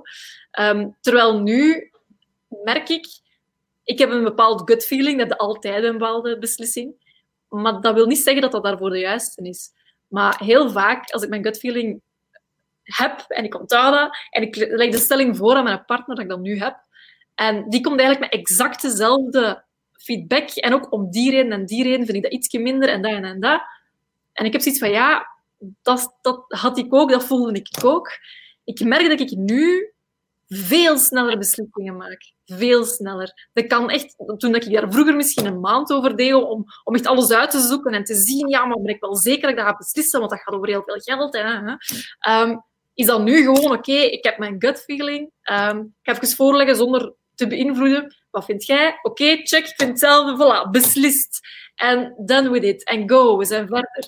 En dat heeft voor mij echt wel al heel veel betekend. Puur, ja, ook... Lang uiteindelijk. Niet alleen dat, maar heeft, heeft mij ook doen inzien dat je gut feeling vaak nog het beste is dan alles voorzichtig te gaan afmeten. En weet je, ik heb in het begin dat allemaal gedaan en toen is het ook een keer keihard fout gegaan. Dus je kunt, even, kunt misschien zelfs beter, sneller beslissen en misschien sneller wat meer fouten maken eh, om ze dan weer recht te trekken, dan heel lang te doen over een beslissing en misschien toch weer een verkeerde beslissing te maken. Dus, um, en een co-founder helpt daar wel bij, want die is ook op de hoogte van alle dagdagelijkse dingen, die weet de financiële, situatie, wat kan er, wat kan er niet, voor wat is wat bestemd. Um, dus het, het helpt wel enorm. Dus niet zozeer vastzitten uh, als enige founder, maar in een vertraging zitten misschien. Ja. Trage en versnelling. Uh, Inderdaad, ja. over een heel grote versnelling. Ja. ja. Wat is over, de... maar, gewoon, over, het, over het financiële, want dat is al even eh, een paar keer aan bod gekomen, ook Stijn bij u, mm. voor die investeerder en zo. En, en uh, het financiële, uh, en dan ook weer terug het verschil tussen freelancen en, en start-up. Um, ik weet ook niet, ik ben dus benieuwd om dat bij Marie op te horen, of dat jij in het verleden ooit uh, ja, zo het, uh, het, gevoel had van oké, ik moet hier uh, mijn huur betalen of, of een lening afbetalen of weet ik wat. Dus ik moet nu de volgende maand wel echt wel wat, wat freelance jobs doen om, om terug wat geld te tanken om dat te kunnen doen.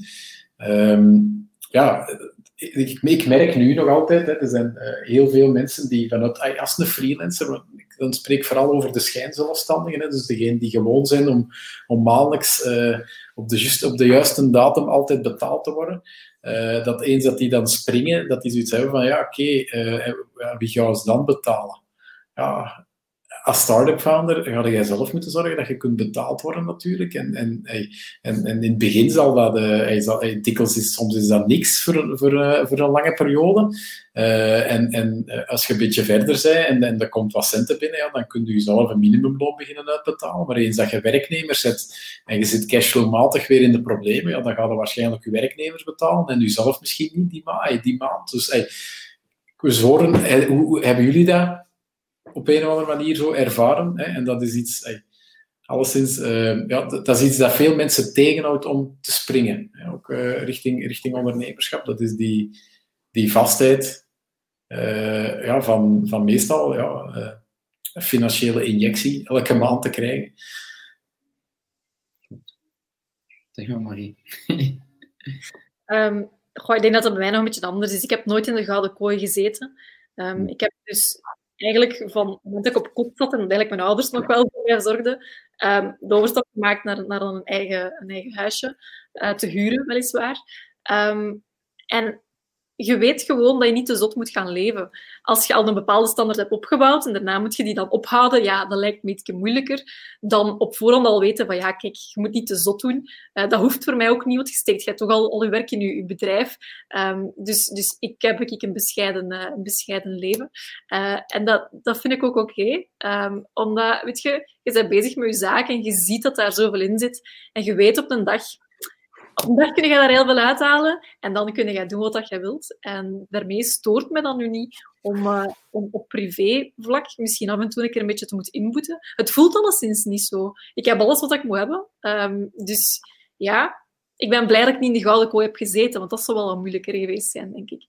Ja, absoluut. Ik denk, ik denk dat het ook wel uitmaakt of je kinderen hebt of niet. Want ik kan me voorstellen dat als je, eigenlijk Stijn, je hebt er twee, uh, dat, dat, is, dat is ook een, een, stuk verantwoordelijkheid dat je daar draagt. Ik denk dat je dan, als je dat niet hebt, dat het, dat alles eens gemakkelijker is om voor jezelf die keuzes te maken, om die toegevingen te maken. Maar als je de verantwoordelijkheid hebt ten opzichte van partner en of kinderen, ja, dat is dan, dan eigenlijk weer een heel ander verhaal. Ja, voilà, hier is inderdaad een huis, kinderen, wagens, uh, uh, alles hè, is er. Ik ben dan heel blij, want uh, als, als founder, dan moet je ook, je partner, mijn vrouw, um, die, die moet, daar, moet daar toch ook wel, wel wat achter staan. En, en ja, zij heeft mij een stuk ja, ge, ge of moet ik het zeggen.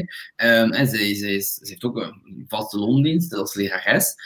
Um, dus in die coronaperiode ook, zeker tussen, ja, waar dat er bij mij niks binnenkwam, um, eh, ja, hebben we hebben daarvan één loon en dat gaat, hè. Dat, dat gaat nog allemaal net. Uh, maar er is ook nog die vennootschap en, en daar zijn ook kosten. En, en dat moet dan ook wel allemaal, um, ja, wat, um, ja, dat mag niet te zot achteruit gaan, laat het mij zo zeggen.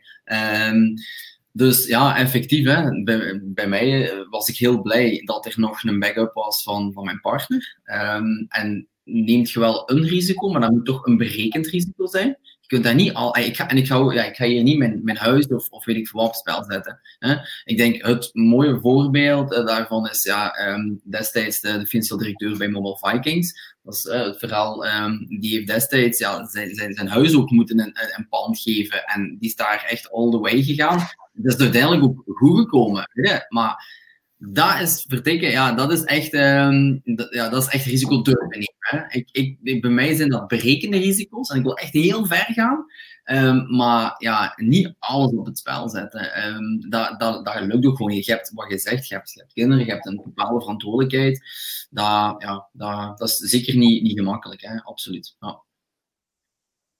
Dirk, hoe staat het daar ten opzichte van single of uh, multiple founders? Zijn er zo dingen waar jullie op letten, waardoor jullie zeggen van kijk, op dat moment geloven we er wel in of geloven we er minder in? Ik zo zeggen, je, je had het daar straks mindset al even aan. Ik vond dat dat een van de grootste, grootste factoren is. Ja, mindset, uh, complementariteit ook. Dat, als je twee, ah, met, stel drie co-founders allemaal, burgerlijk ingenieur, zelfde specialisatie en allemaal vooral gepassioneerd met techniek bezig uh, klinkt uh, lachwekkend, hè, maar dat is uh, dikwijls realiteit als je gewoon spin spreekt van, van universiteiten. ja, dan, dan, ja, dan, dan, moet u al de bedenking maken van oké, wie gaat er hier de sales en de marketing doen? Wie gaat er hier de CTO zijn? En wie gaat... Hey, bij een start-up zeggen ze dikwijls, de hipster, de, de hustler en de hacker. dus wie is de technische, wie is de, de sales en wie is degene die productontwikkeling, design thinking, de creatieve.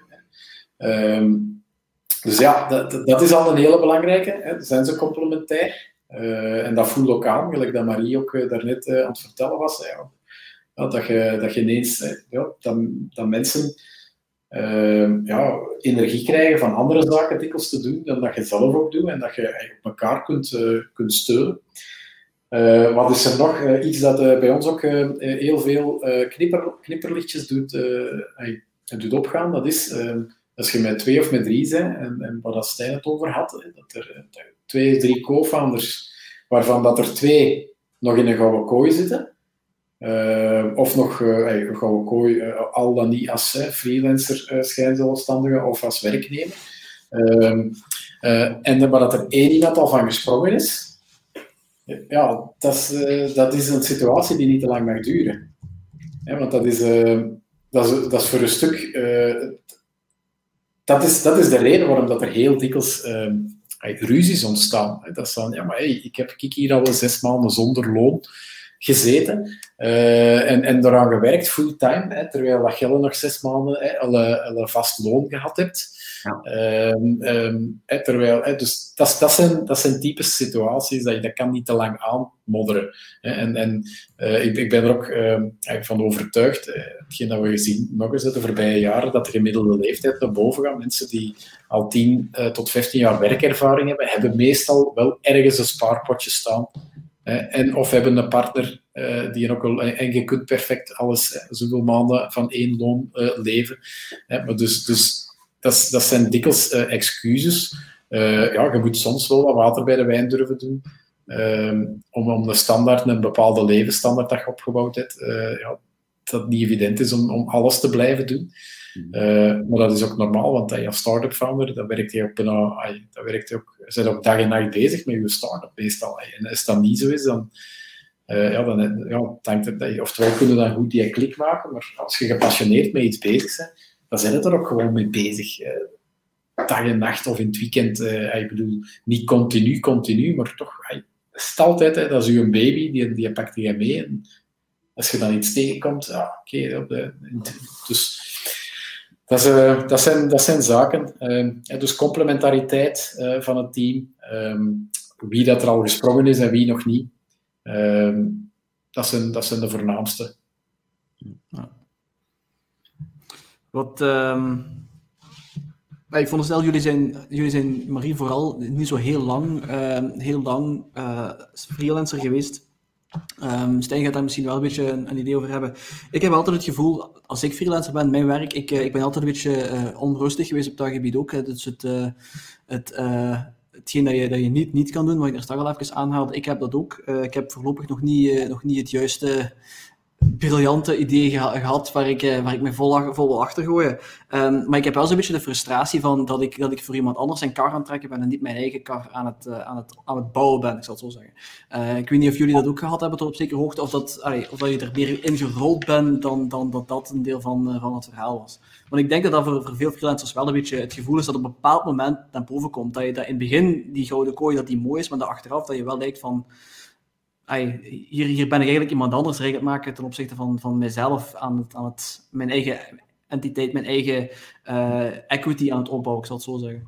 Ja. Zo heb ik dat nooit, aan, zo heb ik dat nooit aangevoeld. Ik, ik doe dat nog altijd met, met heel veel passie en dat is vooral um, ja, als, als um, um, ja, uw advies en, en de hulp die je aanbiedt, um, dat zien dat dat, dat, effectief ook um, iets opbrengt, dat, dat geeft mij een, een geweldig goed, een goed gevoel. Uh, en dat geeft me ook echt voldoening in hetgeen wat ik, wat ik doe als freelancer voor dat bedrijf. Dus dat, is iets dat, dat, dat is een given wat mij betreft. Ik word vergoed voor, voor hetgeen wat ik uh, bijbreng aan het bedrijf. Um, en dat is ook een, het, het grote verschil hè, met, uh, en dat is de moeilijkheid soms, um, met uh, ja, een, een, een, freelance job, um, waarbij dat je ja, uurtje factuurtje wordt betaald. Terwijl, hè, hetgeen wat Dirk daarnet ook zei, als je een start-up bezig bent, ja, dan gaat je waarschijnlijk nog dubbel zoveel uren maken. En gegarandeerd de eerste jaren veel minder verdienen.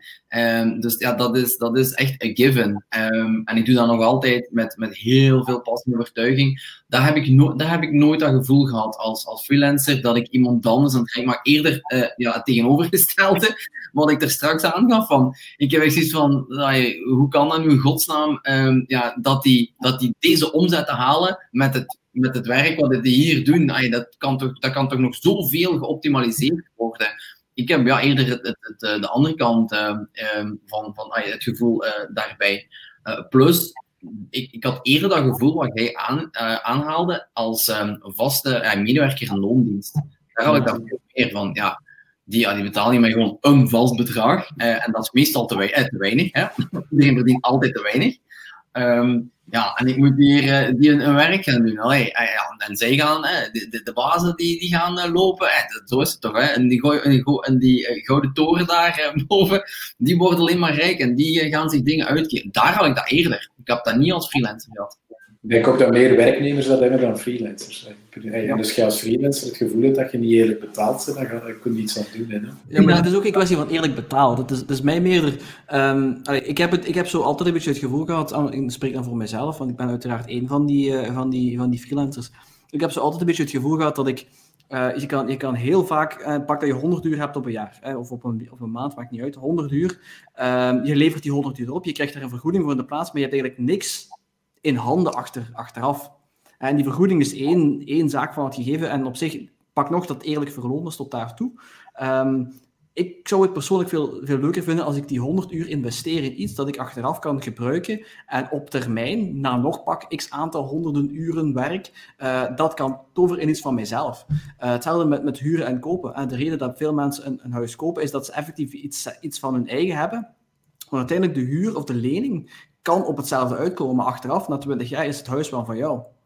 Uh, dan komen we uit de... sprongwagen, hè? Dat, dat is die sprongwagen hè, waarover dat we het hebben uiteindelijk. Uh, als, je, als je er zo over denkt, ja, dat is het moment dat je moet, dat je moet nadenken van ja, nu moet ik echt over mezelf gaan beginnen. Hè? Ja. het moet ook niet geromantiseerd zijn eigen worden. Hè. Voor een stuk werknemers en, en freelancers al dan niet vast in dienst. Ik bedoel, uh, ja, het is. Het, het, het, ja, het, je moet het niet doen om, om bij wijze van spreken miljonair te worden. Hè. Nee. Uh, dat is een start-up founder hè, uh, en dat is hetzelfde als werknemer uh, en als freelancer. Ik bedoel, je moet, je moet ook tevreden zijn met hetgeen dat je hebt.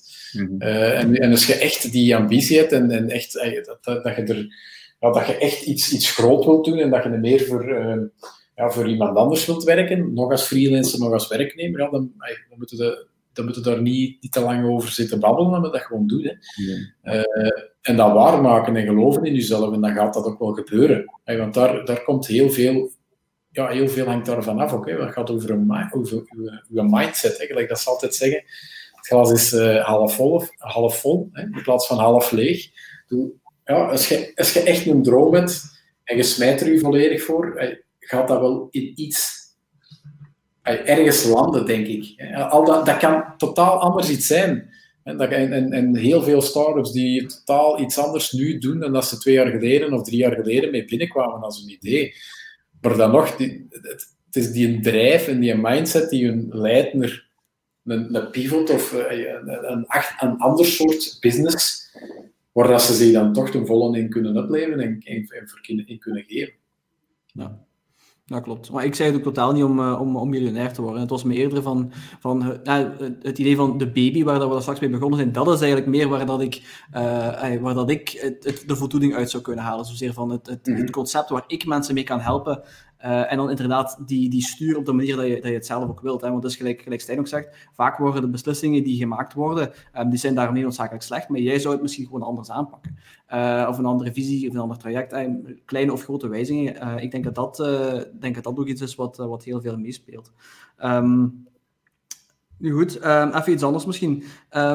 wat was zo wat was zo hetgeen dat je, het, het, moeilijkste dat je tot nu toe al gedaan hebt, wat je niet verwacht had? Dus iets waar je als freelancer totaal onbekend was, een bepaald gegeven, een bepaalde beslissing, een bepaalde situatie waarin je in, terecht bent gekomen, dat je zoiets had van, damn, dit had ik nooit gedacht dat ik, dat ik dit zou moeten doen als ondernemer. Heel veel.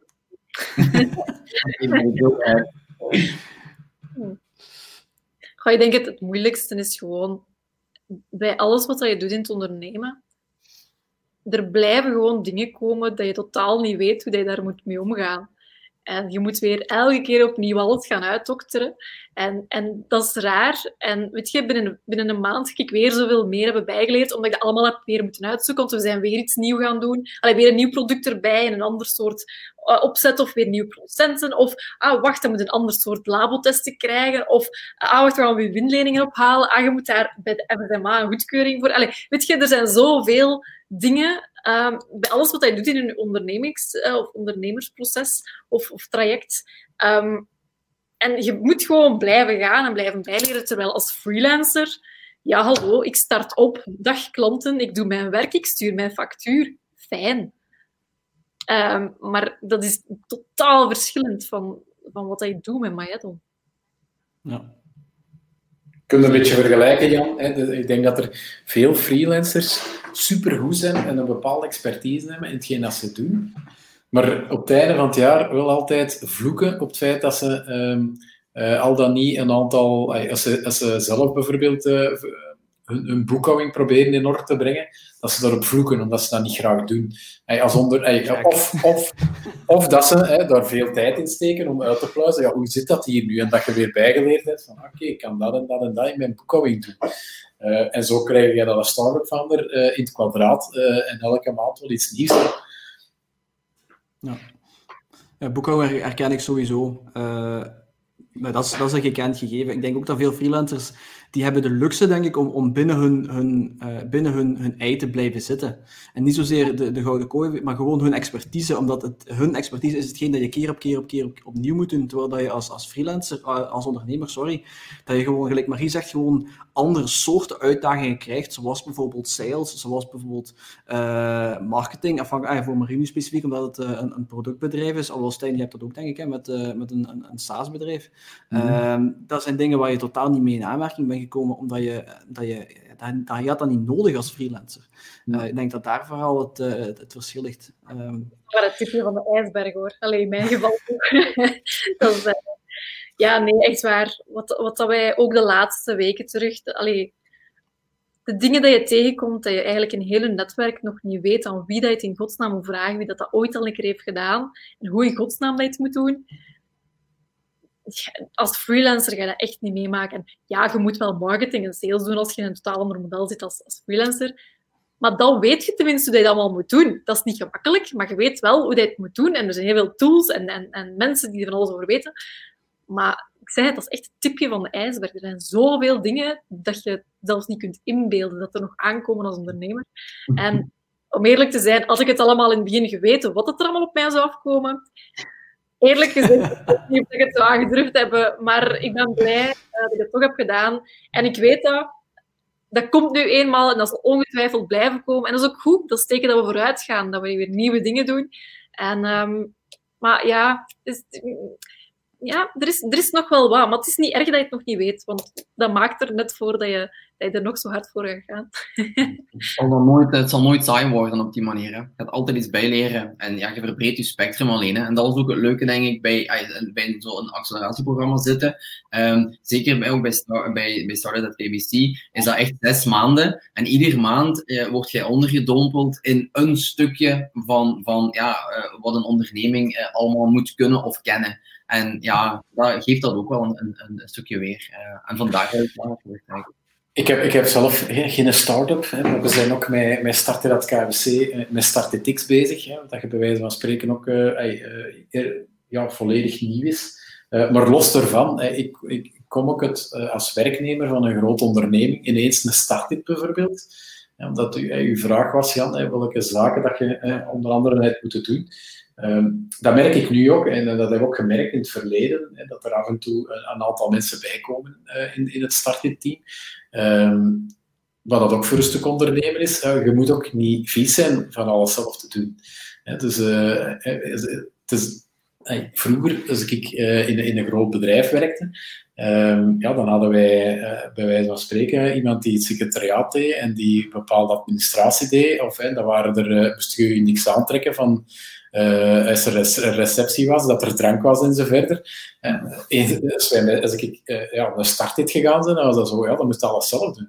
En dat was ook zo ineens van, ah, oké, en ik moet hier uh, okay, naar de winkel gaan voor een drank te gaan kopen, en ik moet hier een event aanmaken, en ik moet hier de uitnodigingen sturen, en ik moet hier die startups coachen, en we moeten hier ja, de, ons CRM-tool beginnen op, invullen, en we gaan hier voor de boekhouding dat moeten doen. Hey, daar kwam er zoveel dingen op ons af dat je hey, dan de gemiddelde werknemer zoiets heeft van, en moet jij dat allemaal zelf doen? Dat staat niet in mijn functie. Ja, dat staat niet in mijn functie opschrijven, ja.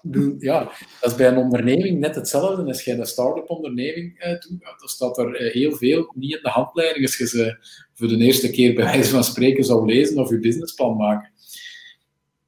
Dus uh, wij, wij, werken dan nu met Startetix ook. Hè. Dus uh, Startetix is, is het, eh, het, het, programma waar dat wij grotere bedrijven helpen uh, om bij, eh, te innoveren, zoals startups.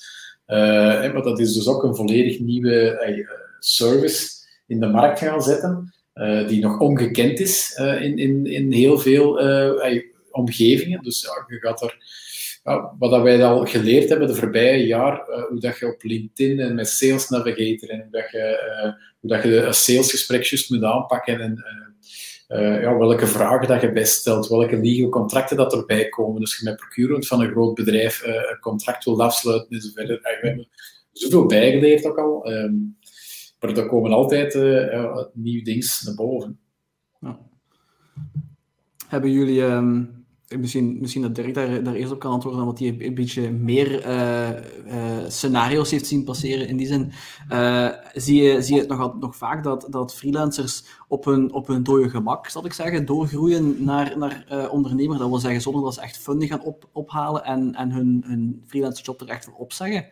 Uh, of is dat iets, is dat iets uitzonderlijk? Is het eerder dat, dat ophalen van funding gewoon de, de norm is op dit moment? Nee, funding is uh, zeker niet de norm. Hè. Ik denk dat uh, in de, de, de de minderheid heeft funding nodig, de meerderheid die bootstrappen. Uh, meer nog, de meerderheid zijn eigenlijk, hij combineren dikwijls uh, een consultingjob, hè, waar, dat je op een of andere manier freelancer bent, advies geeft naar bedrijven, in, het, in combinatie met het opzetten van een start-up product of, of service dat schaalbaarder is.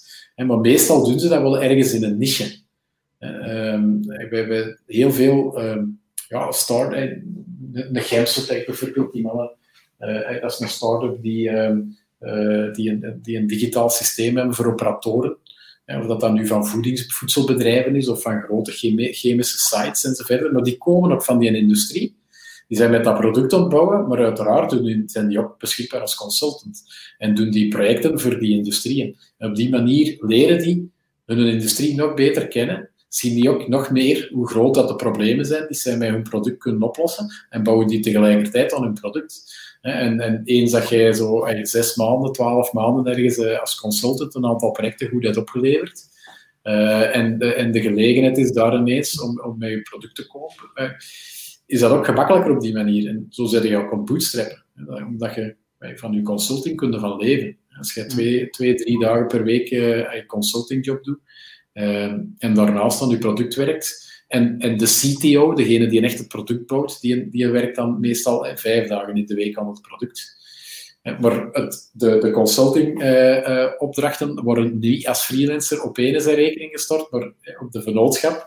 En wordt verdeeld ook over die CTO die, die een product ontbouwen is, uiteraard. Dus dat is, een, dat is dan het grotere verschil met een freelancer, dat het niet allemaal de, de ene persoon maar dat doen, de meerderheid doet volgens mij nog altijd dat, zeker in, in, de beginfase. Uh, maar komen die mensen dan ook naar, naar Starlet? Heb je zoveel mensen daar? Of is het eerder dat ze, dat ze bij jou terechtkomen voor, uh, vanaf het moment dat ze funding nodig hebben, bijvoorbeeld? Nee, nee want uh, funding is maar... Nee, nog eens, er, er wordt te veel... Ehm, funding, funding is meestal... dat is geen doel. dat is een middel. Nee, uiteraard. Nee, en, en funding, dat ga je meestal in België uh, pas beginnen ophalen, of je gaat er pas mee beginnen, vanaf dat je product market fit hebt. En dat is trouwens niet alleen in België zo. Hè. Uh, er, zijn, er zijn een aantal teams die dat kunnen, zonder dat je product market fit hebt. Hè. Maar dan heb je meestal een palmares, bij wijze van spreken. Als je een serial ondernemer bent en je hebt al een track record om u tegen te zeggen, en je hebt al een netwerk en zo verder, en mensen investeren meestal in het team en in de tweede plaats in het product dat ze aan het. Uh, er zijn enkelingen die dat kunnen, maar de meerderheid die gaan pas naar funding. Dat, wordt, dat, dat is een logisch gevolg, omdat ze product market fit gevonden hebben en dat er, dat er zelfs mensen zijn die komen vragen, eigenlijk al geen funding nodig. En, en, dat er, dat je dan ineens ziet van oké, als we nu op de gaspedaal willen duwen, ja, als we blijven bootstrappen, dan gaan wij, uh, dan gaan wij lineair groeien. Als wij ineens funding ophalen, dan kunnen wij daar eh, een hockeystick van maken, bij wijze van spreken. En dan kun je iets meer op de, op de gaspedaal drukken. Maar dan snapt het team dat. Hebben ze ook al product market fit. En de investeerders snappen dat dan ook. Hè, dus, maar dat is niet de norm. Hè. Hey, volgens de Presley in, in Leuven, dat is een scale-up, die mannen hebben nooit funding opgehaald. Hè. Terwijl dat, dat, dat is wereldwijd een van de, van de beste techbedrijven in de, uh, rond PR-software. Dus er zijn zo Theoplayer, uh, videoplayers in Leuven ook. die mannen hebben, hebben pas vorig jaar een fundingronde gedaan, na vijf jaar bezig te zijn geweest. Die hebben dat eigenlijk ook nooit nodig gehad. Die mannen zijn wel gegroeid naar 60, 70 mensen in een bedrijf van 60, 70 mensen. Dus je kunt bootstrappen. Uh, en, en ja, bootstrappen door funding van je klant. Hè. Als je een goed product hebt en je klanten betalen... Dan, dan moet je ook geen shares afgeven en zo. Hè. Maar ik, ik, de, de, vraag die ik... Die, de reden dat ik heb stel is omdat ik... Ik heb ook een sessie gedaan over, over ondernemen uh, met investeerders. En daar was eerder, uh, eerder de conclusie, en nu zijn daar niet heel diep op ingegaan, van, van als je snel moet groeien, heb je funding nodig om net die hockeystick te kunnen bereiken. Dat je eerst inderdaad, zoals, zoals je zegt, de put maakt en dan daarna zo snel mogelijk die, die rechte curve hopelijk hè, naartoe gaat. Um, dat is niet noodzakelijk uiteraard, maar dat, dat geeft wel een versnelling. Uh, en het is daarom, ik weet niet in, in welke mate de mensen dat, uh, dat, uh, dat, dat proberen te doen, of dat dat iets is wat, wat meer organisch groeit. Ik denk hier in België sowieso gaat je niet veel investeerders vinden die, uh, die inderdaad al uh, willen investeren um, ja, om dat, dat je een put graaft. Hè, um, dat je dus snel kunt, kunt gaan. ja, ik denk dat ik, ik volg direct daar volledig in. Um, dit hier pas, ik denk zeker in België, eerst product market fit vinden en, en u bewijzen. en het team inderdaad, ook daarvan, daar is wel een team heel belangrijk. Om dan, ja, eventueel als je echt wilt schalen en die hockeystuk wilt, wilt, wilt bereiken, um, dat je dan op zoek gaat naar, naar funding. Maar ja, hier in België, of het moet die enkelingen zijn effectief, waarin dat, ja, dat gewoon mensen al geloven en die een track record hebben, dan misschien wel, maar... die, hier in België, die hier in België hoeft er zelfs niet bij. Hè. Bedoel, dat is eigen aan... aan ja, soms ik, ik weet, vijf jaar geleden waren er nog veel start-up founders die zeggen van ja, we zijn mislukt, want we hebben geen funding kunnen ophalen. Mhm. sorry, maar dat gaat, dat gaat niet meer op volgens mij. Hè. Ik bedoel, als je, als je een goed product of een goede service hebt, hè, waar dat gaan ontbouwen zijn, uh, en, je, hebt een product market fit, en zeker nu, en niet alleen in België, overal, maar nu, hè, er is gigantisch veel funding. Er is zoveel funding in de markt. Het is trouwens ook een recordjaar geweest, weer alles. Dus de voorbije jaren is er alleen maar meer en meer funding opgehaald geweest, omdat mensen niet weten wat doen met hun geld. Dat is, een groot verschil tussen nu en, en 6, 6, 7, 8 jaar geleden. En nu zijn er ook, er zijn ook veel meer mensen die business angel ineens beginnen, beginnen worden. Al dan niet via een win-winner of, of via een bollere crowdfunding, waar dan mensen ook ineens 5, 5.000, 10.000 euro investeren in de, in de KMO. Um, dus, dus, er is gewoon veel, veel uh, funding op de markt, uh, omdat de spaarboekjes al, uh, al, al, jaren niks meer opbrengen. en dat is maar goed, hè, want dat is ook trouwens wat de overheid wil. De overheid wil ook dat de mensen meer en meer beginnen investeren in ondernemers. Het enige is, je moet, de, je moet de, de bloed met de buil durven nemen. En veel mensen lopen dikwijls wel een keer tegen een muur of beseffen pas eens dat ze ermee begonnen zijn als ik een win-winner in tien ondernemingen een win-win-lening geef, dan gaan er waarschijnlijk wel een aantal failliet gaan. En waar ik mijn centen ook maar, gedeeltelijk van gaan terug heb. Ehm, en als je begint als business angel in equity, ja, dan weet je sowieso dat je... dat kan niet allemaal zijn dat die, dat die gaan slagen. Dus mensen moeten dat ook beseffen. En dan, je ziet ook nu al trouwens, veel mensen die dat beginnen doen zijn de laatste jaren, die nu ook ineens gezien hebben van oei, ik zijn hier al mijn centen kwijt en die ineens terug veel voorzichtiger worden. dus dat is typisch. Hetzelfde met bitcoins. Drie jaar geleden moest iedereen bitcoins. Al degenen die dan in de hype bitcoins beginnen kopen zijn, die zitten nu nog altijd met een put. Die, zullen, die zullen niet snel de, uh, terug uh, cryptocurrencies beginnen kopen. Wat zijn zo de dingen die, eh, die jullie kunnen, kunnen aanraden aan, aan beginnende freelancers? Stel, ze hebben, ze hebben een idee, ze willen ermee beginnen. Wat zijn zo de dingen die jullie zeggen van, kijk, dat, dat zijn de dingen waar je zeker op moet letten voor als je, als je begint aan het traject. Zowel om het te doen of, of om het niet te doen misschien zelfs. Freelancer of als ondernemer?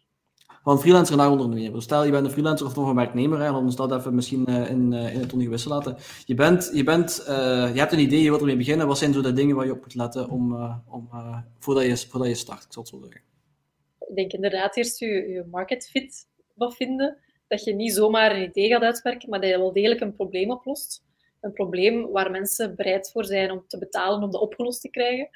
Um, en u vooral ook laten omringen door, door mensen die, die ervaring hebben met ondernemen. Um, integreer je netwerken. Um, ga naar, naar netwerkevents van bijvoorbeeld Start KBC, maar er zijn nog heel veel andere netwerkorganisaties. Bij mij is het zo begonnen. ik ben gewoon beginnen ja, mij, laten inspireren, naar keynotes gaan, ehm, luisteren naar de verhalen van, van ondernemers ehm, en een netwerk daarbij nog een keer opbouwen. Ehm, maar als je dat doet, dan, dan voelt je zo die vibe en dan zit je volledig mee en dan hoort je heel wat termen, maar dan beseft je ook wat er eigenlijk allemaal kan komen. Alleen een deeltje ervan toch. Maar dan beseft je wel iets meer wat het allemaal juist is. En voor mij was een ideale manier om zo wat in die wereld, in die context, zo ja, gewoon te worden, of hoe je het noemen. Dus ik denk een hele grote aanrader is echt actief gaan, gaan die keynote uh, uh, mensen gaan opzoeken, die netwerk events, et cetera, uh, om, je zo in die, die context te integreren. Ja, en met je markt gaan bouwen, hè? eigenlijk dat gezegd, eigenlijk dat jij ook in het begin. Dus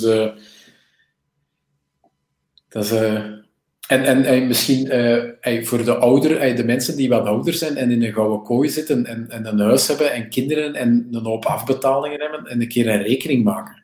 Ja, ik, ik, vind dat ook een goede tip. Hè. Vooraleer dat je, dat je daaraan begint te denken en daarover begint te spreken en, en begint te dromen.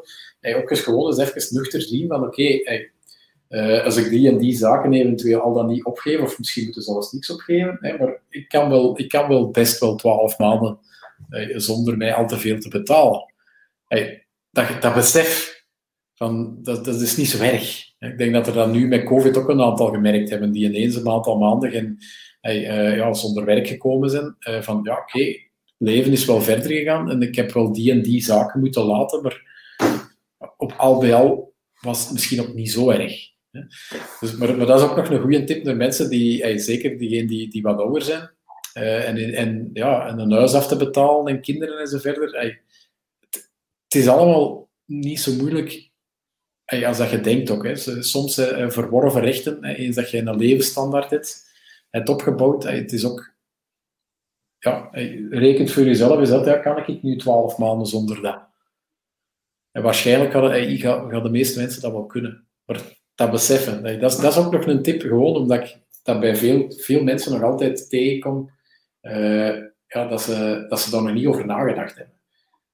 En dat ze dan, dat ze dan na twee maanden zoiets hebben van, oei ja, en nu heb ik geen loon. Ja, nu heb jij geen loon, ja, zolang dat jij niet voldoende omzet hebt om jezelf een loon te betalen.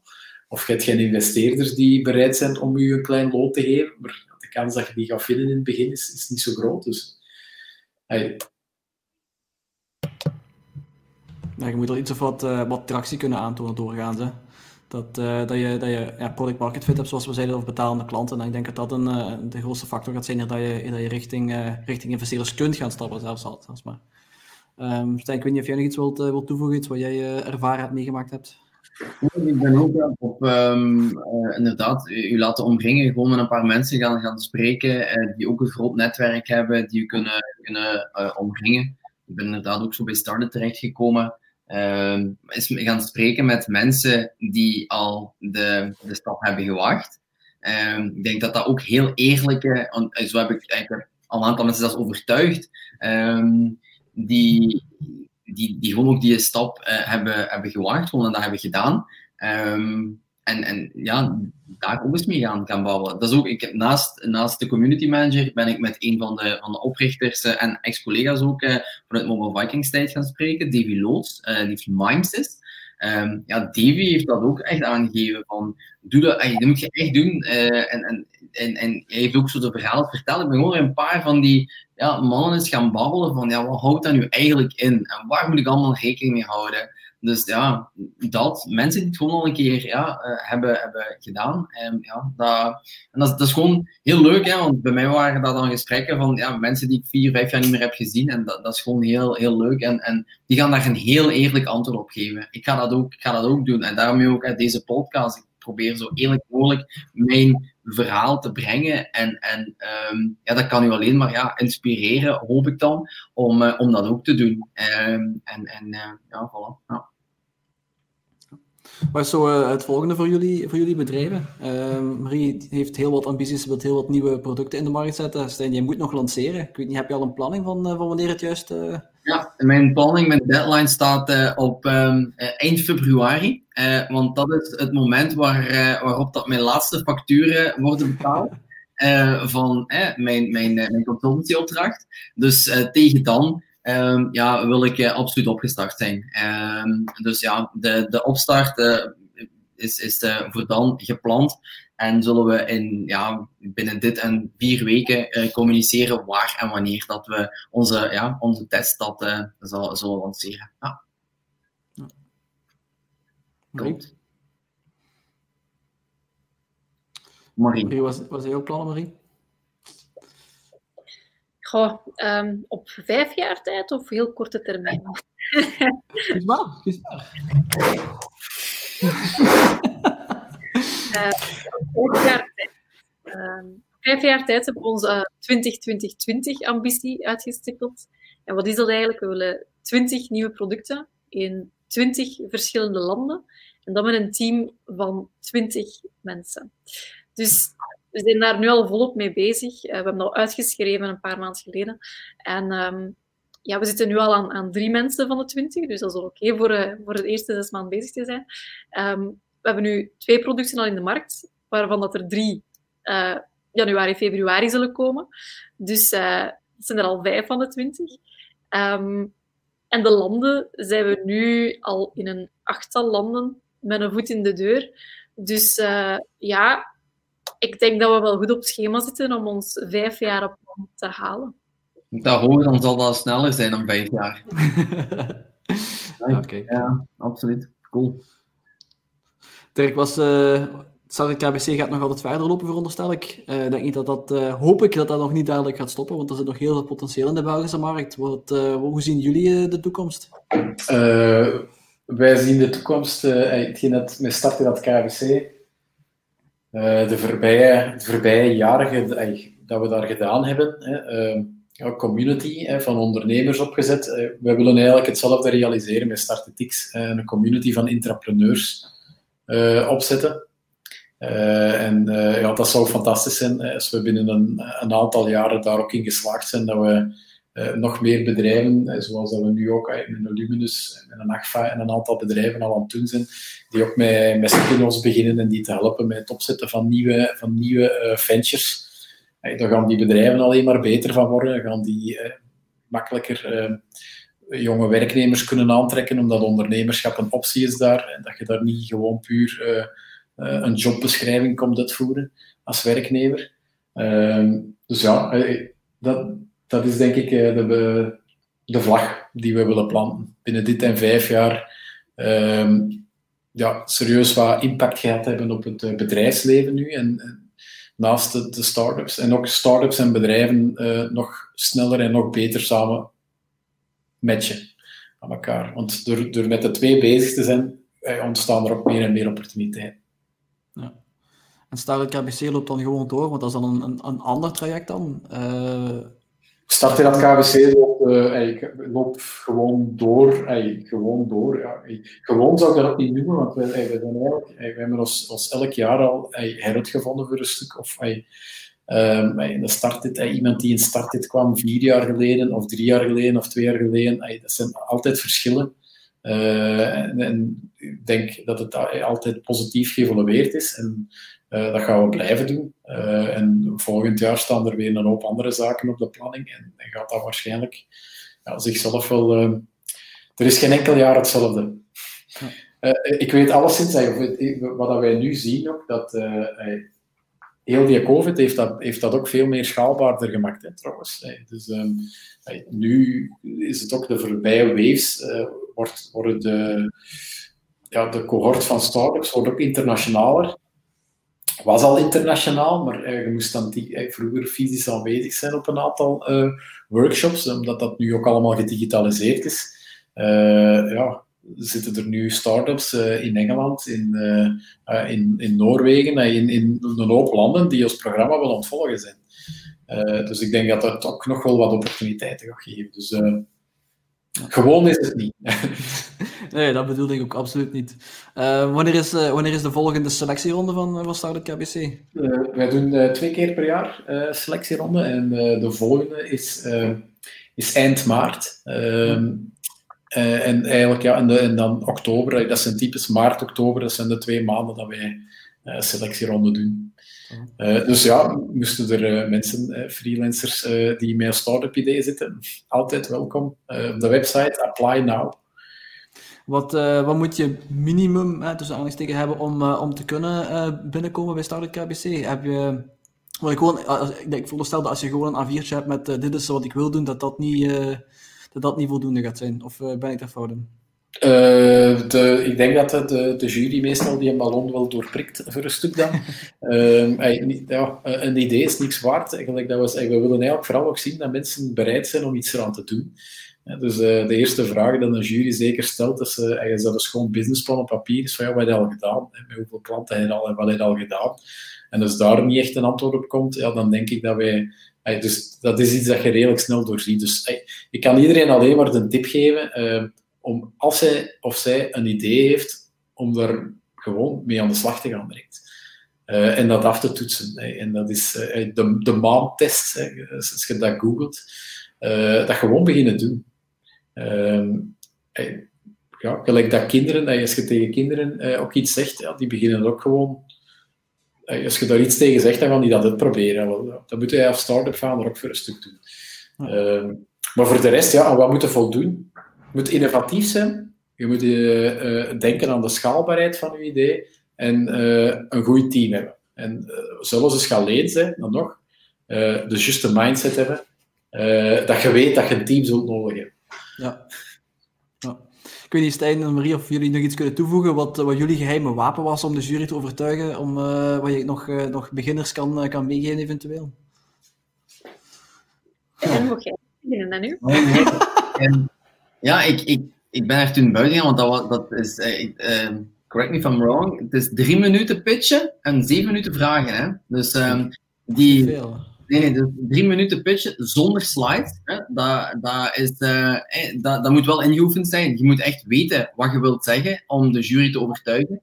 Um, die zeven minuten daarna, ja, dat is minstens uh, ja, even zenuwslopend, laten we zo zeggen. Ja, want ja, proberen nu uiteindelijk, ja, wat, wat Dirk zegt, die ballon te, door, te doorprikken.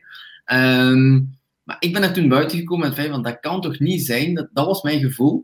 Um, dat die denken dat het, dat, mijn, dat het project te groot is of te ambitieus voor, voor wat ik wil. Dat was mijn gevoel toen ik buiten kwam. Dus ik had eigenlijk nog wel best een, een vrij goed gevoel. Um, maar dan, ik denk, ja, de avond zelf nog, uh, dat je dan ja, um, hoort dat je erbij bent, ja, dat is, dat is echt euforie, hè, uh, absoluut. Dus ja, bij mij was het uh, vooral zorgen dat, en dat hebben wij ook in Hasselt dan op voorhand gedaan, met de mensen die geselecteerd waren. want dat is dan het, de eerste hoorde. Je moet eigenlijk je eerst inschrijven en veel vragen beantwoorden, alles invullen. Op basis daarvan word je geselecteerd om te mogen gaan pitchen.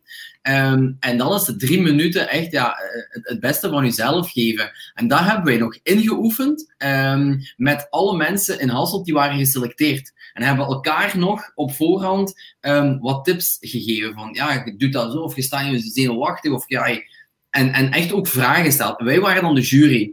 Dus daar, ik, dat, ik vond dat ook super belangrijk, heel goed voorbereid daar naartoe gaan. En ja, dan, eh, dan loopt dat wel op. Sinds corona krijgen die start-ups allemaal een workshop van Marie. is dat wist ik zelf niet. Kijk, nee, nee. Maar ja, dat is nu allemaal remote, dus het, het, het vindt je ook, dat gebeurt nu voor camera of hoe, Dirk? Maar ja. kan dat misschien beter vertellen. Ah, ja, ja, okay, Geef ons alle geheimen, Marie, kom aan. ja, nee, dat waar. Um, ja, weet je, je hebt inderdaad maar een bepaalde tijd uh, onscreen voor de jury. En daar moet je het beste van jezelf geven. En in een digitale omgeving is dat toch nog een beetje anders dan, dan live.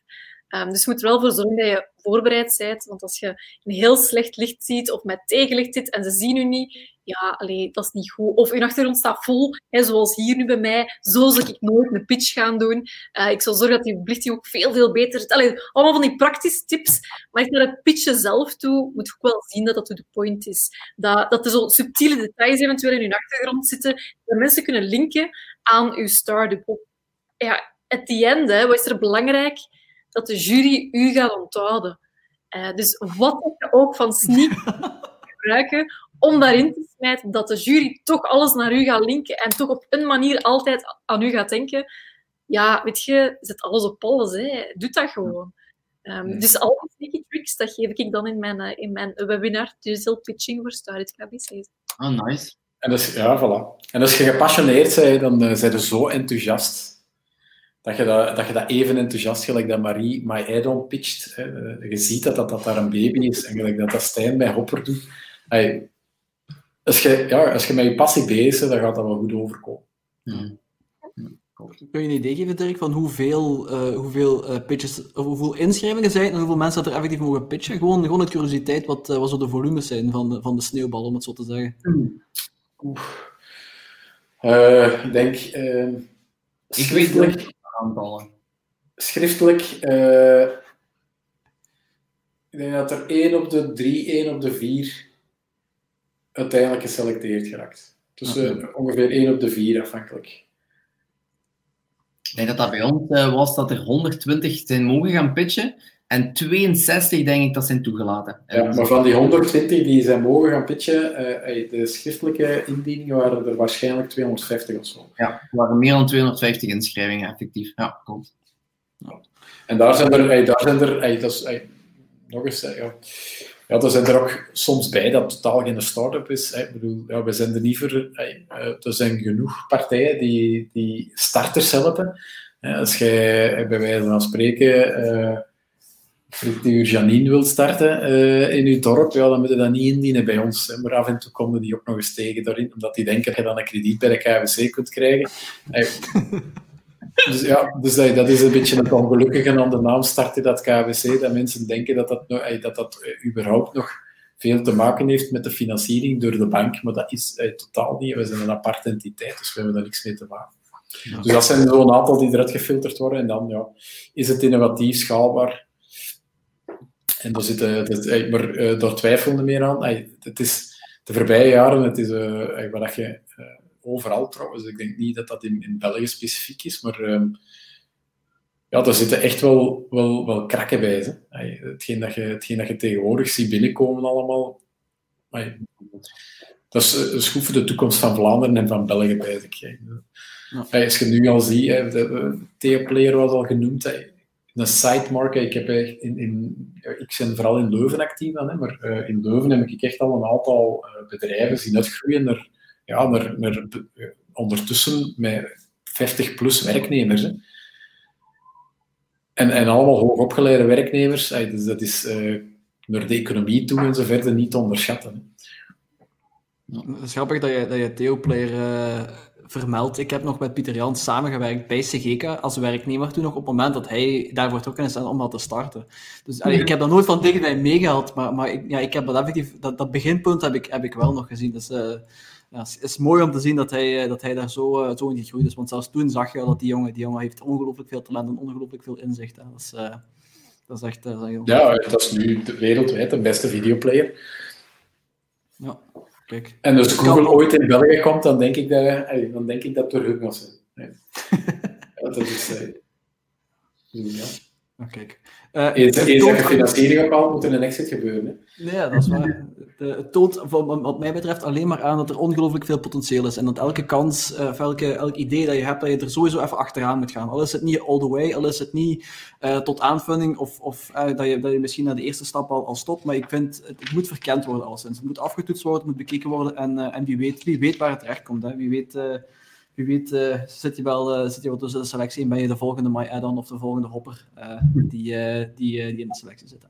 Ik denk dat het zo simpel is en ik denk dat we, het, dat we daar ook, ook kunnen afsluiten. Ik denk dat het een heel mooi gesprek is geweest met... ik heb al sinds heel veel geleerd, vond het heel interessant, van zowel, zowel Dirk als Marie als Stijn. Dus het enige wat ik kan doen is jullie alle drie heel hartelijk bedanken voor jullie tijd die jullie, die jullie hiervoor vrijgemaakt hebben. Het was, het was heel leuk.